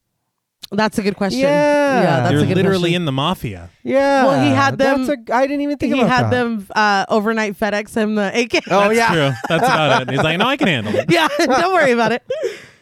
But meanwhile, kills like fucking no one. Yeah. Yes. But Janelli continues to shoot, exploding cars, and Gina hides behind one, screaming. But the family takes out their own guns, firing back at him and riding toward him in a truck. This is egregious. Yeah. Yeah. Richie drops down behind his cover and leaves a note with Gabe. He tosses Gabe over the cover to his family, bound with the tape still over his mouth. Limke and Gina stand in front as the family opens fire on Gabe, believing him to be Janelli. This makes no sense. No! Yeah. He's clearly taped, Bound. bound. Yep. I just don't get it at all. That's what I thought too. I would understand if maybe it was a little darker, but you can see him. Yeah. Mm-hmm. You can see his hands are, like you said, bound or they're in the front, the back. Either way, you see, you can't use them. Mm-hmm. Yep. Why would you do that? Clearly not holding a gun. Yeah. No, no. Don't even put his jacket on him. Yeah. Gabe's body jumps as he takes the shots, but he continues to stumble toward them until he drops to his knees and falls over. Gina screams and cries before running over to him and sobbing over his body. The family surrounds her, and one of the men tears the note off of Gabe's chest. There, written again in capital letters and stained with Gabe's blood, is the message White man from town says, Take it off. Lemke looks contemplatively at the spot where Janelli once stood while Gina continues to cry. The next morning. Okay. See, and this is literally where I'm like, this is not even Yeah. No, the same yeah. film. it's really- These aren't even the same people. I will say I like Janelli. Yes. Uh, it really takes a turn. I like his character. It really takes a turn when he gets involved. Yeah. I will give you that. you know what they do for every spin-off is they do like a little pilot episode. like it's a ghost pilot where you don't realize that they're setting up the spin-off. Yes. Is that what this is? This is this. Yeah. the next morning, police are swarming the camp. Wearing glasses and a dark trench, Janelli approaches Gina. He identifies himself as Special Agent Anthony Stoner from the FBI, even presenting a badge. She is friendly to him, but he pulls out a picture asking if she's ever seen this man. It's Billy before his weight loss. She jumps to her feet, yelling that that pig killed her mama and her husband. She is sure that it was him here at the camp last night, but Janelli says that it wasn't him. They do think that he hired someone to make the attack, and they have him in custody. I'm sorry, I'm already laughing No. because of a reveal later. Oh, dude, it's so ridiculous. but for me here, this is where I was thinking. I was like, Gina's got supernatural powers. She did. Right. She had. L- Yeah, Yeah. she's It's It's lost only them. it's only when Yeah. she's in Fairview. he asks if she would mind coming with him to identify him. With a smug smile, Gina takes off the blanket that she was wrapped in, ready to help. Back at the house that they're, I guess, squatting in, Billy watches through the window as Janelli steps onto the property. He's in disbelief when he sees Gina walking behind him. He leads her into a shed, and when she realizes that his car is not here and tries to leave, Janelli stops her. He tells her that. He tells her that he forgot to show her the picture of the man who attacked their camp.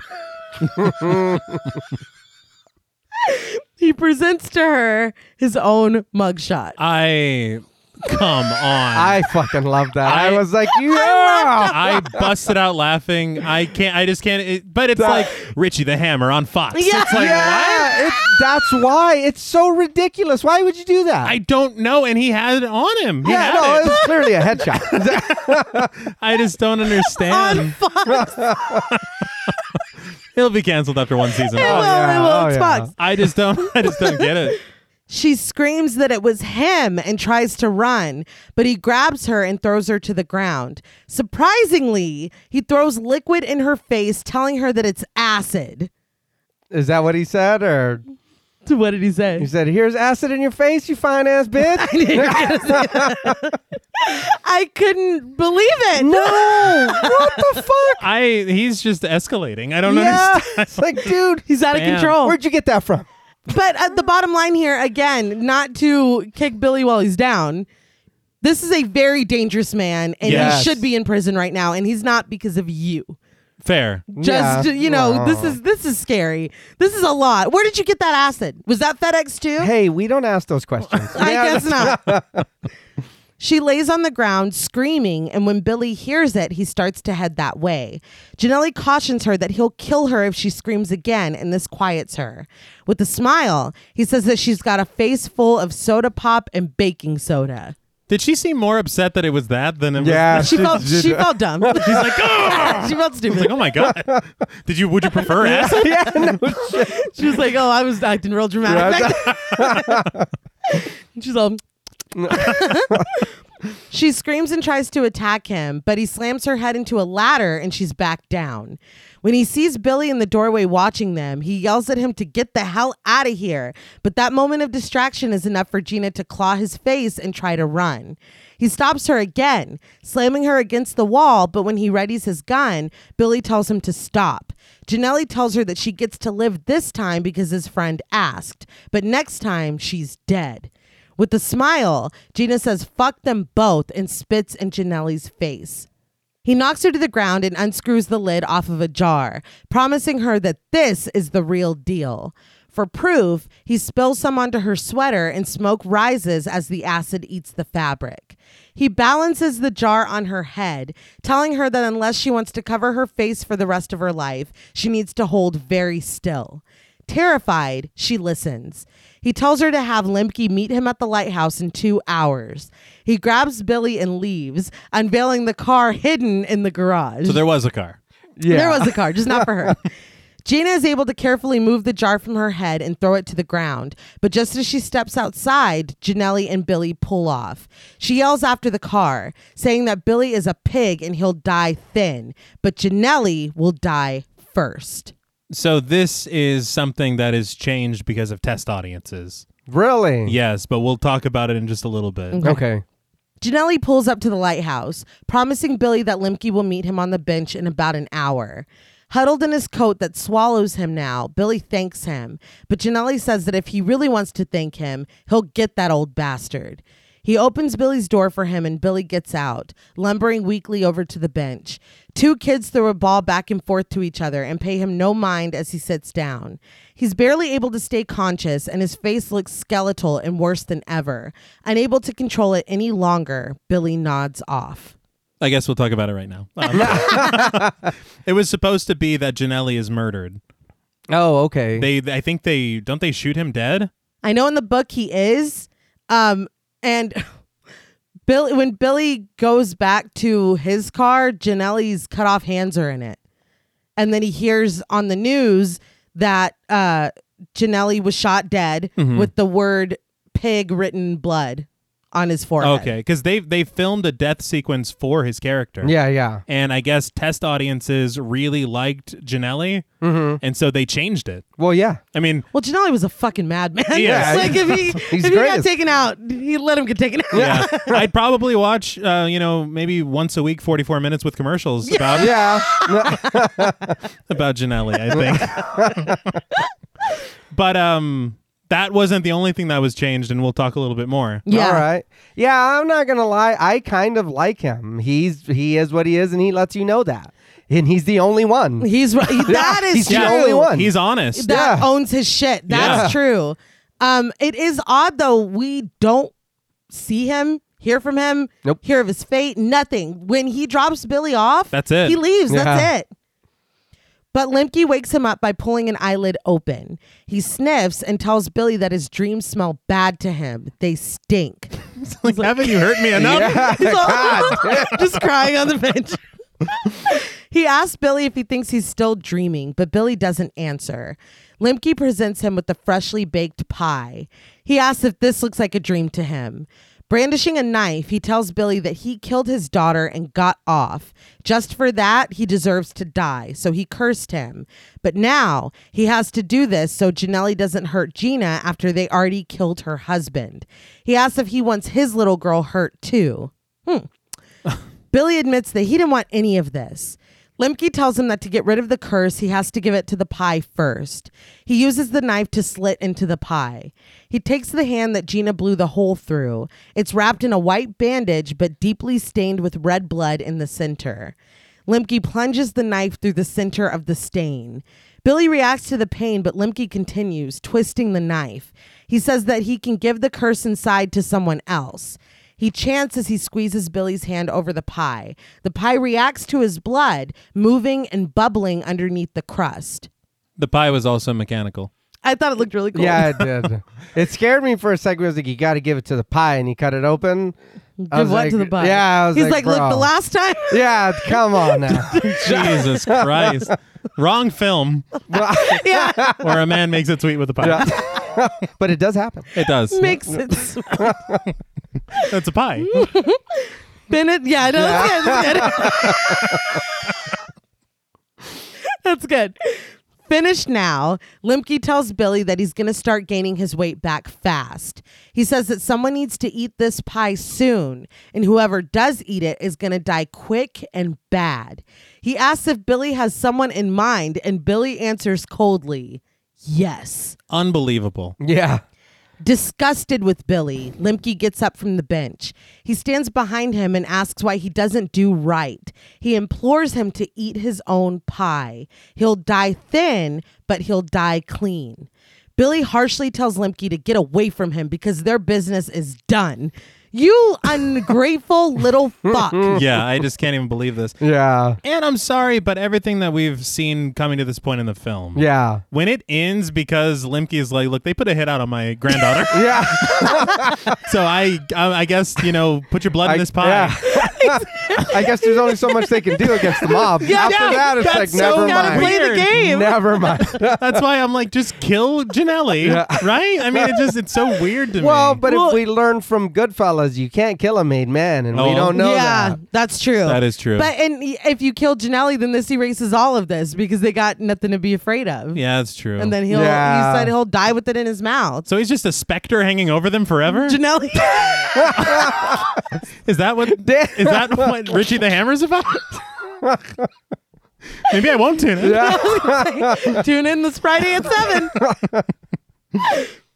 Limke turns back once more, pleading with him, die clean, white man from town. Die clean. Without another word, he turns and walks away. We cut to Linda talking to Billy on the phone. He assures her that he's still pretty thin, but he's going to be okay. When we see him at the phone booth, he looks much better, and there is strength to his voice again. He tells Linda that he's coming home tonight, but he wants it to be a surprise. He tells her to stay at her friend's house, and she protests, but he insists. He says that there are things he needs to talk to her mother about and makes her promise that she won't be home. Linda finally does, and Billy tells her, Let me talk to your mother. Heidi takes the phone with Linda still listening in. She asks if that's him, and Billy just tells her that there are things he needs to do before he gets home. So he'll see her in a couple days. And then he just hangs up. Shouldn't Linda have been like, "Why are you talking about mom like that?" Like Yeah. Yeah. Mm-hmm. that sounds awful. Yeah. Are you mad at mom? Yeah. Yeah, and he- you ran away. Yeah. Yeah.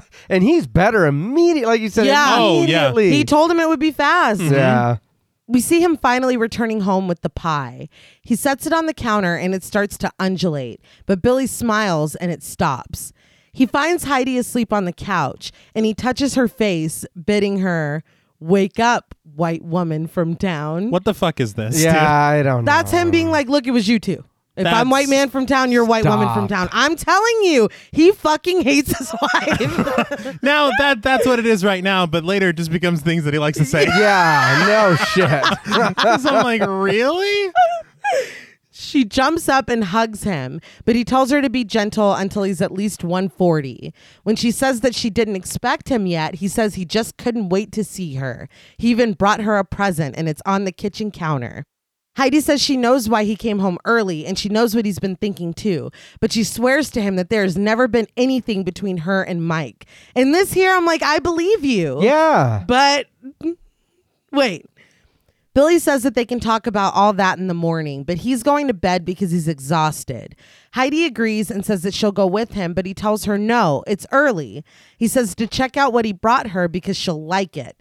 With a laugh, she says that he's starting to sound like his old silly self. I don't know what he said that was silly, but Yeah. you know, No, he sounded quite cryptic. yeah. You sounded like, like your old, scary self, ominous self. He tells her that he's starting to feel like his old, silly self. He tells her again to go see what he brought her. She leaves, and we hear her voice call out from the kitchen asking if it's strawberry. He says that it is, and she says that that's her favorite. He says that he knows, and he turns before heading upstairs, coldly saying that getting even's also what it's all about. You bitch. Really? Yeah, like what the hell? I don't know, man. I just don't know. And is that to answer what Limke said like five days ago? yeah, What the hell are you talking about? His wife's like, I don't know what the what? yeah. I This wasn't is- there for that. Yeah. This is just for him. What'd you say, honey? He's like, nothing. then he dashes upstairs. but he walks upstairs. The next morning, Billy wakes up next to Heidi, but he only sees her blonde hair poking out from under the covers. He calls out to her and asks if she's awake. He leans close, asking if she tried it, and when he pulls the covers down, we see her shrunken, emaciated, bloody, and dead. He surmises, Yep, you tried it. Inexplicably, he leans in and kisses her dead lips. He muses, strawberry pie, mmm, and licks his lips. You're probably going to die now. Yeah. like, wouldn't you think? Yeah, I, I didn't understand that. Plus, come on, dude, what are you doing? Yeah, that's a lot. Yeah, what? He says that he wouldn't want to eat too much for himself, though. It's diet food. I gotta say though, strawberry pie is not diet Yeah, food. Just because there's strawberries in it. but he pulls on his robe and congratulates her on being a size six again, maybe even a size four. He heads downstairs happily, but the smile drops from his face when he sees Linda's coat, shoes, and school books thrown onto a chair. So I want to talk about Heidi's death real quick Mm-hmm. because in the original cut of the film that they showed to the test audiences, it's a little more ambiguous after she eats the pie. okay. He sees her lying next to him, and that's about where it's done. oh, all right. But for some reason, the test audiences fucking hated Heidi. The- They What? they actually really really liked Billy and Janelli. And so that's why Janelli lives and that's why they did reshoots for I think a couple days on the Paramount lot. Mm-hmm. Because the rest of the film is filmed in Maine, so they got everyone back together just so we could get a gruesome death for Heidi to satisfy this test audience. What the fuck? I was like, "Really? She didn't." I gotta Yeah. no. It's it's she's the woman, and these boys are just having fun, and she's yelling at him about his diet and maybe fucking his friend. I mean, I don't know. Yeah. I Jesus just Christ. I uh, I can't help but feel some type of way about that. That it's like no, kill her, but these guys. It's Yeah. like, I don't I don't like After that. everything Billy's done, I don't Yeah. like that. And and said- and that's the thing. Not only are you saying kill her, you're saying no, Billy should kill her. Yeah. like it's like what are y'all watching a different movie? It's very weird. It is Yeah. Mm-hmm. very Because weird. Billy's pretty fucking despicable. yeah. and he was mean to her too. Now he's making out was. with corpses and shit. Like, Yeah. Yeah. th- mm. That's what y'all wanted? Yeah. like Billy, Billy. It's like dude, you guys need to. What the fuck? but Billy goes into the kitchen and fear takes over his face when he sees two dirty plates and forks in the sink, smeared with strawberry pie. He takes the pie out to see that two slices have been eaten. Linda comes in and rushes to him, giving him a big hug. She tells him that he's thin, but she's glad to see him anyway. She apologizes for not staying with her friend, but says that she needed to talk to her mom before she saw him. Things haven't been great between the two of them because of what he's been going through. So she came back when he went to bed and they were able to talk and work everything out. Then she had a piece of his pie for breakfast. She insists that it was delicious and things are cool again between her and her mom. She says she's got to go now to play soccer, but she takes one more big piece of strawberry from the pie with her finger and eats it. She kisses her dad, telling him that she loves him as she runs out. She'll be fine, right? Because the mother was like immediately.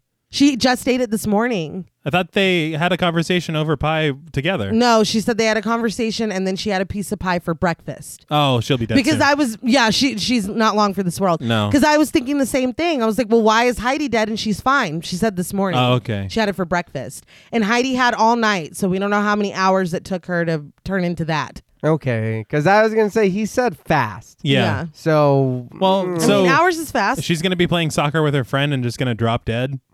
That's Yeah. frightening. What not the just fuck? not just drop dead. Oh, she's yeah. Oh, gonna fucking yeah. waste Yeah. away. That's true. Also, don't your soccer ball finger shouldn't be in that pie. no. No. Uh, It's been on the ground at least once. gross. I will say though, again with the changing of test audiences, Yeah. because her death was supposed to be shown as well in some capacity. Yeah. but I think that they said that it was too much, and so they left her death a little more ambiguous. okay. I don't. Yeah. You don't even need to have her eating the pie. Well, I I think that you do because it Billy needs. it's like that's what you get. I. It I- sucks for her. I it's not guess. fair But I feel like he, Billy, he's gotta. That you can't keep getting away with it. Like, I don't know. Something needs to make you realize what a fucking horrible thing, you- horrible. I don't know. Horrible thing you No, are. I'm tired. but you know what I mean? I think that it makes for a good story. It's not fair to Linda. It's not Yeah. okay. It's not any of that. But it is a gut punch of an ending. It is. And in the book, that was it. Uh, Billy feeds it to his wife, comes downstairs and realizes that they've both eaten it.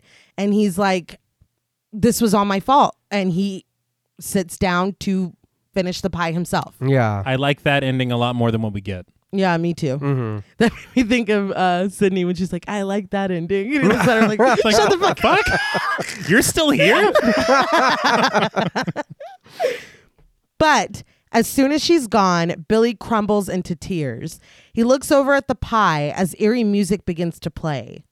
He takes a forkful, and just as he raises it to his lips, the doorbell rings. When he opens the door, it's Mike. Mike is visibly surprised that Billy is home. With a laugh, Billy tells him that it's a bit early for a house call. Mike laughs nervously, saying it's not what it looks like. Heidi's been upset and he was just stopping by to see how she was doing. He's literally stuttering. Yeah. And so that's why I was like, last night, I really believed Heidi, but the way that you're acting, maybe he's just trying, as I said, to get in there. Yeah. but you're acting guilty as fuck. He is, and I, I again, my thing is just that. Why is he this comfortable? Yeah. It's first thing in the morning, Yeah. dude. Well, he's been over here every day. So. Yeah, that's true. He's like, I goddamn live. for it." Yeah, But Billy tells him not to sweat it. He might have even done the same thing if he was in his shoes because he was acting like a jerk.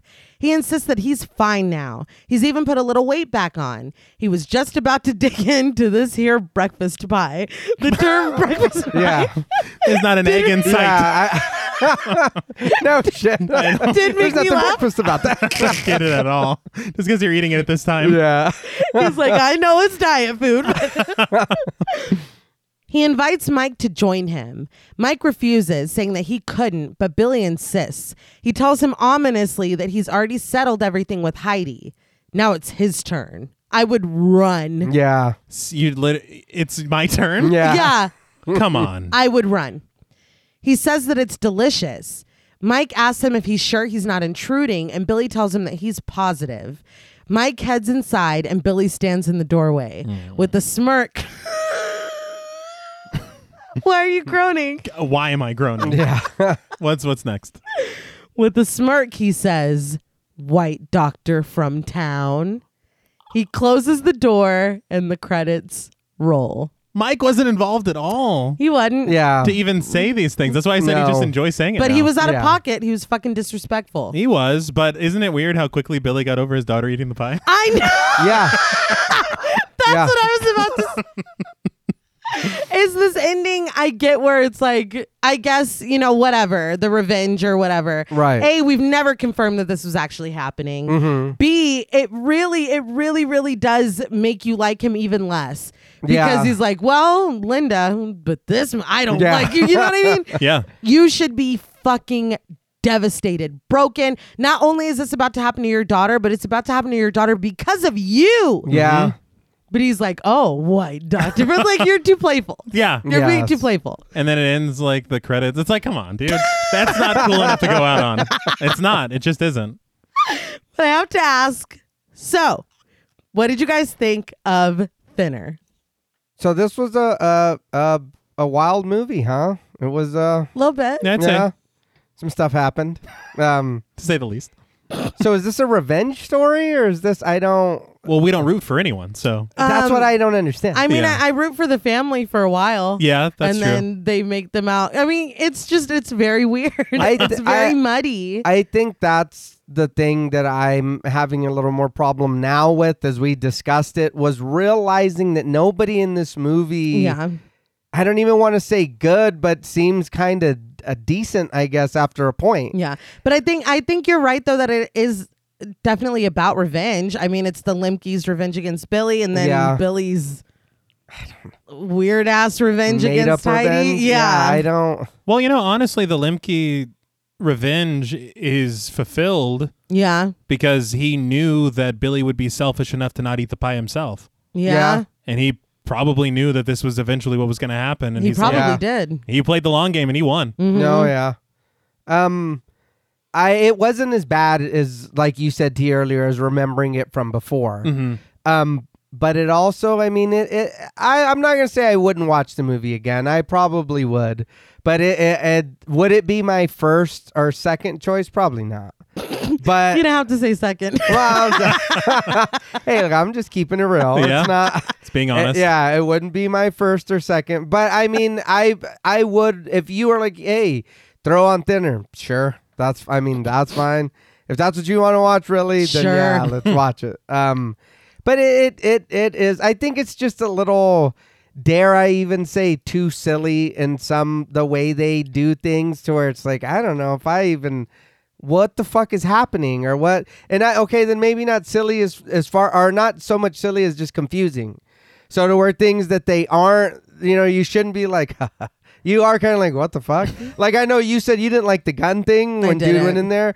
I thought that was fucking, I was like, okay.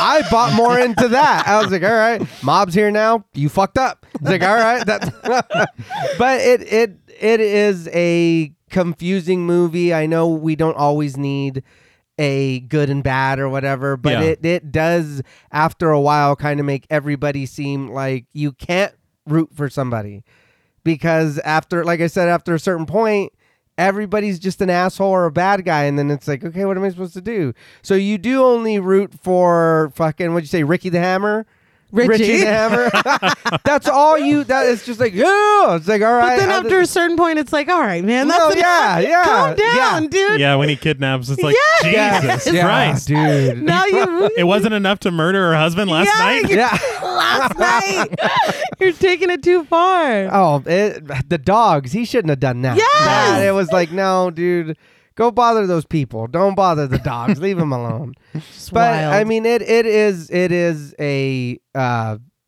it is a confusing movie because everyone in the movie is, you know what I mean. Every, it, like I said, because the the the fair with uh, the Romanian people and every that that was fun. Everybody was getting along and they were doing whatever. Then you got these dickheads. They're fucking oh you just na- Racist. yeah, saying racist shit and whatever. And it's like, dude, fuck you. But then after you meet dude, he's like, oh no, dude was an asshole and he probably killed my wife and told me I was. It's like, what? what the fuck? And then he is just, no, I'm not going to fuck you. I'm not going to take out the curse. Okay, dude, but like he really, and I, Billy is a piece of shit. Yes. He did fall to his knees and was seemed sincere.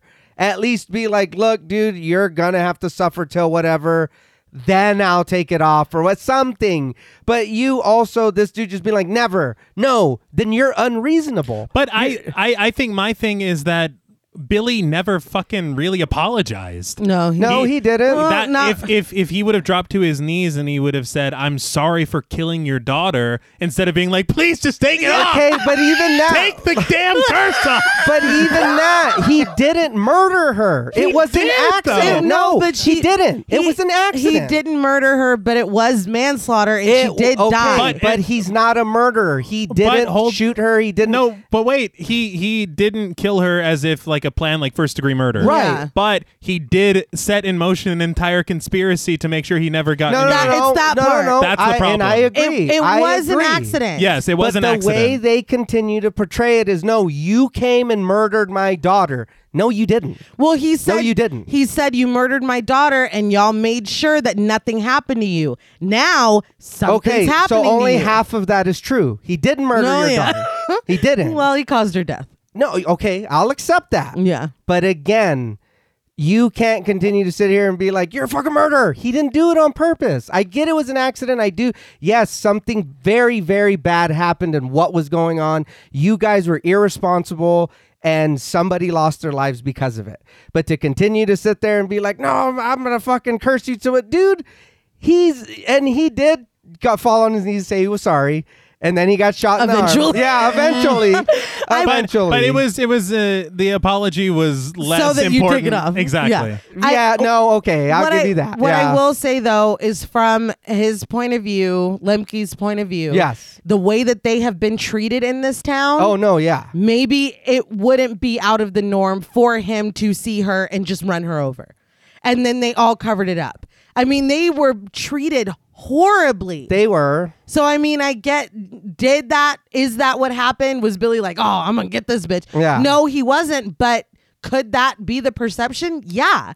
The people in that town were fucking racist. They- and then no, yeah. his daughter was killed and they did swiftly cover it up. No, they. So, I that- mean- again, yes, Like that's bullshit. That's wild. It is. It so if- is. I mean, if you did think that, it's like, "Okay, uh, that's not what happened, but I can see where you got yeah. that from." No, yeah, and I'll agree with that. But again, like I said, for me, it's just confusing the whole thing. Yeah. the whole time I'm just like, okay, I don't know what. It, who am I supposed to whatever for here? I'm like, I don't get it. And again, yes, before we were with the family, but then when we meet dude over there in the story, That he makes it- tells, yeah. all that makes me think is, oh no, you guys are just assholes like these dudes. What the fuck happened here?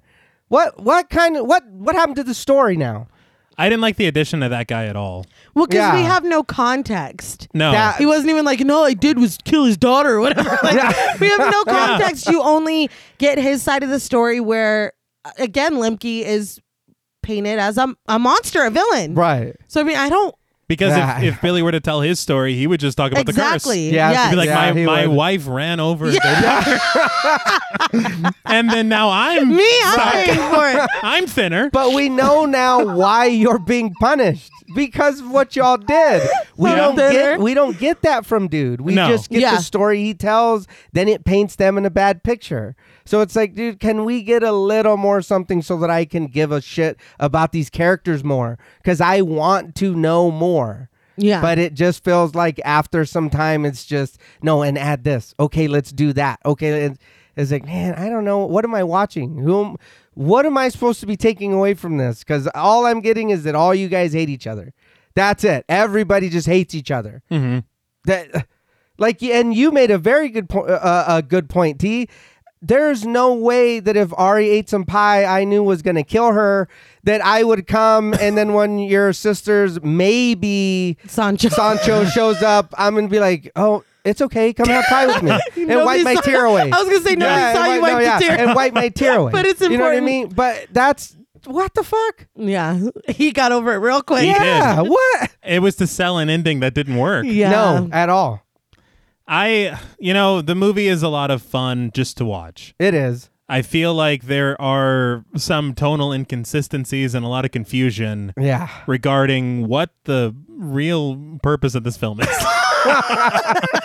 to me, it works a lot better if the Limkeys are blameless. Yes. Oh, Absolutely. Yeah. And this is literally just Billy's fuck up that he did not own up to. And this is his consequence. Yeah. Yeah. Yes. That is a much better thing to me. Oh no, yeah, definitely. And so that whole inclusion with the guy at the bar was just a misstep for me. Mm-hmm. And then the entire third act where it's Richie the Hammer, the fucking the spin-off? Yeah, and I it's called the backdoor pilot is what they do Okay. Okay. for the thing, not a ghost pilot. I like that better. Yeah, that's a, that's a Spirit that buys a plane. That's Spirit Airlines. um, but uh, yeah, I don't know. I mean, I did have fun, Yeah. and it was fun to talk about. And it's one of those movies that I have that nostalgia for. That if it's on, I will watch it. Yeah. It's one of those background movies Okay. Yeah. that you know it enough to just enjoy as it's on. Mm-hmm. Um, but I mean, I don't know. There's just a lot that I just didn't really ap- appreciate, Yeah. and a lot of character shifts Mm. hmm Yeah. in very odd ways. His hatred of Heidi Yeah. is not only is it the excessive, it's unwarranted Yeah. because he has no, no proof of anything. Nope. Yeah. And she's literally, if you look at it, really just trying to help him. Yeah. Mm-hmm. Mm. But he's like, I'm going to, you know, I know exactly who I'm going to feed this murder pie to. Yes. And it's My wife. Yes, it's not the lawyer dude that's been making fun of you the entire film. Yeah. It's your wife. Like, Jesus. Yeah, that's pretty wild. And I think that the like the kind of dangling carrot of the cheating was just to make people be like, yeah, she deserves it. Yeah. you know? Yeah. where it's like, no, let's see Billy for what he is. He's a piece of shit. Yeah. you know um no i uh all that um and there's you know a lot of there there's racism there's um a little dash of misogyny there's uh fat phobia Yeah. um but i think that all of those could be used to add some really important commentary to this i don't know again like i said earlier if that's if that was the um intention Uh huh.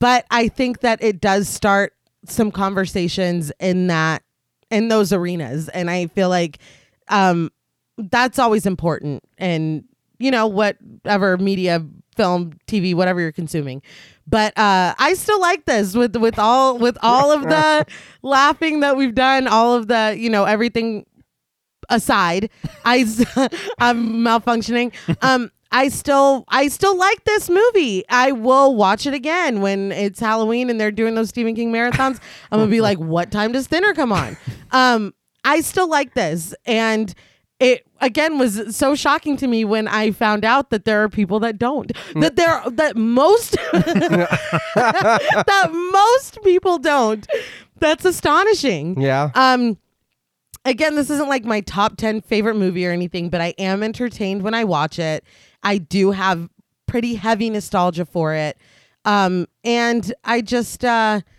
the only thing is i wish i i, I it would have been nice to get what was intended instead of what was kind of forced if that makes sense but i think we can go into ratings um i'm not gonna lie i have no idea what you guys have brought to the table i'm uh i really have have no idea um again there are some problems there are some tonal issues there's the whole back half that kind of feels like you uh, fell asleep and woke up and you're watching a different movie now yeah. um it's got its it's got its stuff It okay does. i'm not gonna sit here and say that thinner is the perfect movie what i am gonna say is that it does not deserve the hate that it gets and the effects do not deserve the hate that they get No. No. and none of it deserves the hate that it gets i think that You were getting us the cosign. Yeah, and- Not so and much. that it's a great movie. uh, hello? No, um, i- it's a lot of fun. It is, I feel like, again, there's a lot of conversations to be had that are brought up within this film. And I think that maybe an, an issue that I have with it is it's okay for Billy to be a piece of shit yeah. that's okay. Um, you don't need to try to. But his wife was cheating, though. That's Yeah. why it's okay that he fucking brutally murdered her. Um, really? that you don't you don't need to do all that. This can really be an exercise in taking a step back and being like, yeah, this was an accident. He didn't mean to do it, but accidents happen every day and horrible things happen and accountability still needs to be taken Yes. even if you did not set out to do what happened it still happened and you st- th- s- accountability still needs to be taken there's this um messaging of uh, the privilege that these people have that i did this horrible thing and if it was a if it was bob down the street he could be in prison right now but me i'm friends with the judge we play golf like it's like there's this really that's disgusting but you still want to make it like billy's like no man he's he's trying like it was an accident no Yeah. he's And awful Yeah. he hires Janelle and he's like, You're not going to hurt these people, are you? it's like, What? you Well- know who Janelli is Yeah, I was gonna and say- again i know i said it earlier you're the reason he's still out here and he's able to do this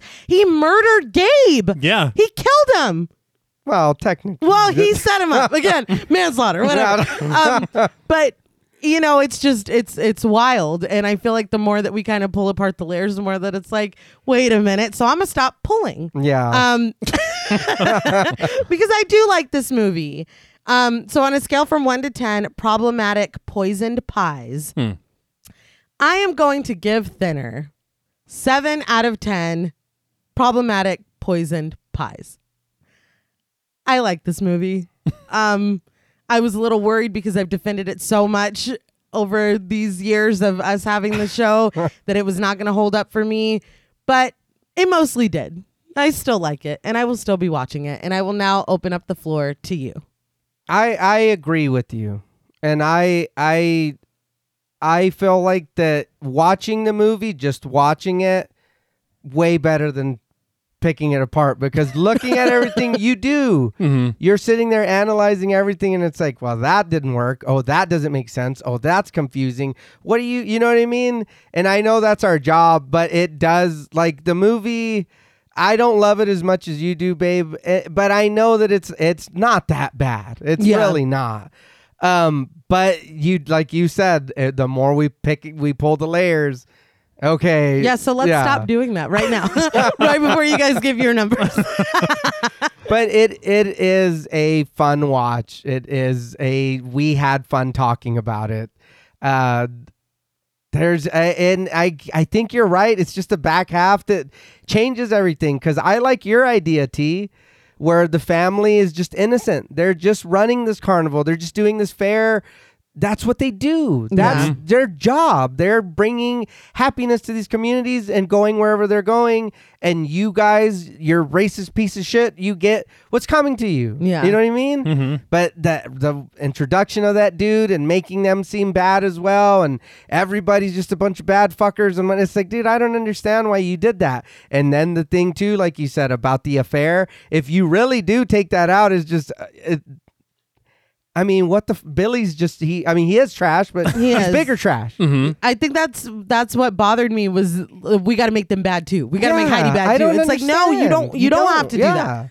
You can Billy can just be bad. Yeah. Like, you don't need to do any of that. Uh, learning about the test audience thing, that's crazy. Yeah. um maybe they just wanted the whole room to agree before they were like i don't know um that is weird but i mean it, it if you've never seen the movie give it a, give it a watch you know what i mean watch it or read the book and then watch the movie or watch the movie and then read the book and get you know what i mean get your own opinion on uh, what which one you think is better even if you like one more or the other or both of them or none of them Yeah. um I would say to watch the movie. You know what I mean? I would say to give it a watch. There is some problems, there's some things that that didn't still don't work, but I mean it's Stephen King, right? Not Bachman anymore because It it, was. was and then now, now right it's now Stephen it's Stephen King. He Yeah. took the mask off. Yeah. but all that to say, on a scale from 1 to 10, problematic poisoned pies, King. Mhm. I'm going to give Thinner a six. I don't mind the movie, watching it as is, and just kind of like, oh, yeah, you know, and whatever. But sitting there and, you know, I hate saying paying attention, but you really do. You sit there and you notice the little things that don't make sense, and it's like, okay, that really doesn't make sense. Uh, or like you said with when uh dude shows up and shoots up the place and then throws dude oh and it's like you you know that wasn't him Clearly. you know that wasn't him it's it is weird because to them they don't they can't tell what's happening you should know that he's hiding there doing that you should know that anything you should y'all should know this you showed us that at the beginning of the movie Well, it's a good thing you already gave your number. Do you? but it's fun it's good like you know what? No, it's too late. You already said it. Uh, no, it is. It is fun. Uh, that's really what it has going for it most. Sometimes it's fun in spite of itself. yes um, most often. uh, but I, I mean, I enjoy watching it when I do watch it, even if there are a lot of things to pick apart from it. I think my main issues is I want more horror because in the moments where they give us some visceral horror, it actually works. yeah The moment with the chief. Yeah. The moment. Or Lita. Yes. yeah, Yeah. The judge's wife, that was probably one of the best scenes in the whole film. yeah I agree. Um, I want more stuff like that. I, I don't want him smacking his ass on the golf course. I fucking knew you were gonna find a way to bring that up one more time. I had to. uh, and in that way, I think it would be more consistent and a better watch. And I think I wanted more intent with the commentary yeah because they're really pulling out a lot of threads here yeah. without making a sweater. yeah But uh, and the ending. Good fucking lord. the ending is wild, dude. Yeah. It is unbelievable. And then he's kissing his the corpse. Yeah, that And was too much. Then he's about to eat this pie for which is good. Yeah. That should be the ending of the film. Yeah. Mm-hmm. But then he's like, "White doctor from town." It's like, who's that for? Were you We're all- speaking into the camera? yeah. uh, but I mean, that that is not to say, you know, on the positive side, the makeup. hmm Mm-hmm. I think the music was really good. Uh, some of the scenic shots of Maine. Yeah. Uh, you know, there there's positives. Uh, but I just feel like this film could have been so much better with just some changes. hmm I I mean, and that's yeah, that's really all I got. I think. but it is fun to watch, and I will watch it again. But I will uh, pick apart. Talk shit. Yeah, Yeah. quite a bit of it. Um, and his the whole thing with Heidi is just confusing to me. It is. It is. That audiences would be like, I can't believe they did this to Billy. yeah. yes. like what? you That's wild. off off mic when you came over today you were like i can't believe how much power test audiences dude have." I, d- I don't get it i do not understand at all but for me because there is a bit of nostalgia in it for me and i do feel a little bit of goodness when i watch the film even if there is other feelings as well uh, but for me out of 10 problematic poison pies i'm also going to give thinner a 6 out of 10 All right. that's higher than i was expecting from both of you so i'll take it It's not bad, but I mean, I agree with you. I would rather that the family just been good. Like Yeah. we don't we don't need to do all that adding dude to throw bullshit in there. Like that's not and i think in there is a fantastic revenge story yeah Yeah. if you you know trim some of the fat Ah, okay Because he's thinner. yeah. yeah, that's it well we can end it there Well, that's all from us at Podmortem. What would you rate thinner and what should we watch next? Let us know on Twitter at the Podmortem. Be sure to follow us on Instagram at Blood and Smoke, at Juggalo Daddy 84 and at Travis MWH.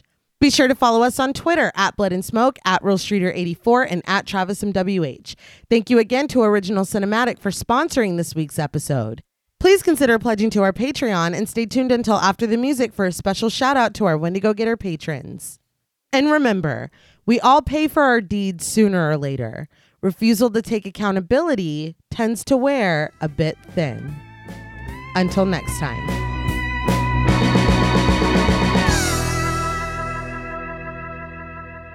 Thank you for staying tuned for a special thank you to our Wendigo Getter patrons. Woo! yeah. Hey! All right. Very good. Very good.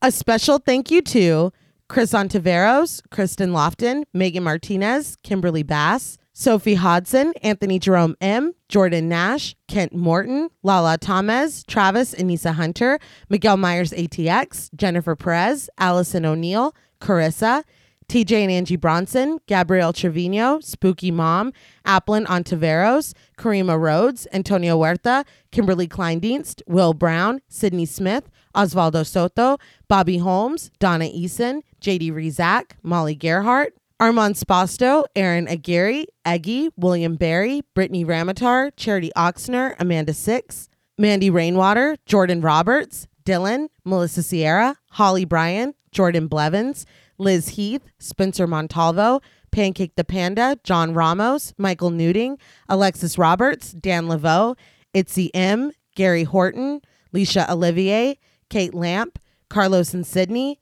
Jessica Hunter, Helena Rutter, Alan Johnston, Mariah, Livy Fun, Mandy M, Scott Troutman Wise, Mozzie Bear, Brittany G, Dave Burke, Adrian Stakes, Nick Spill, Emma Hagel Kissinger, Valerie G, Emiliana, Brian Glass, CB, Taylor Santana, Will Lewison, Angelique, Smelly Poo Poo Head, Beth Bauer, Cookie, Esperanza J, Jason Kyle OKC, Joshua Rumley, Danielle Peralta, Brandon, Nicholas Carter, Sawyer Reese Farr, Dr. Diva Loves Horror, Girl That's Scary, Cassandra, Andrea Simmons, Ashley Higuera, William and Zena Rush, Ryan Brom, Megan Ochoa, Laura Lassiter, Natalie de Guzman, Eileen O, Marissa E, Sydney, Henry F, Megan M, Strangely Sarah, Christy Beck, Nancy and Andy, Amanda Lopez, Andy Terrell, Jason Hanovan, ML Tafoya, Abigail Spitzer, Katie Kay, Erica Morin, Cameron S., Nicole Stewart, Tris Wynn, K.87, Mariah Jensen, Carrie A., Lonnie Lono, Powell, Kayla E., Maggie H., Fernando Dominguez, Murder Stina, No Thanks Tom Hanks, Kevin McGonigal, Kristen Marcy, Ori81 Boricua, Look Like That One Girl, Bog Boy, Montez ShamWow, Felnez63, Alita Pui, Probably My Jugs, Kate Thackeray, Wade Pack, Charlie V, A Lizard, Bryant Watson, Luke Ashley, Jay Rich, Jen Lassiter, Topher Williams, Elena Metler, Neil Chesin, Valerie Kay, Kim Sterling, Christy Lee Kruger, Professor of Humanities Laura McCarricker, Naomi, Josh Smith, Autumn Green, Jess L, Itzel, Heather Santiano, Abby Kopp, Crystal 831, Cassidy Carruthers, Skank Sinatra, Morgan Alexander, and Tony. Woo! Yeah. Thank, you, all. s- thank you all so much. We mean all mean it. yes, Thank very you. much. And I gotta say, we love you all, beautiful people from Discord. Oh wow. All right. Huh? You know, That's good like- enough to end on. Yeah. Okay. then let's do it. Until next time.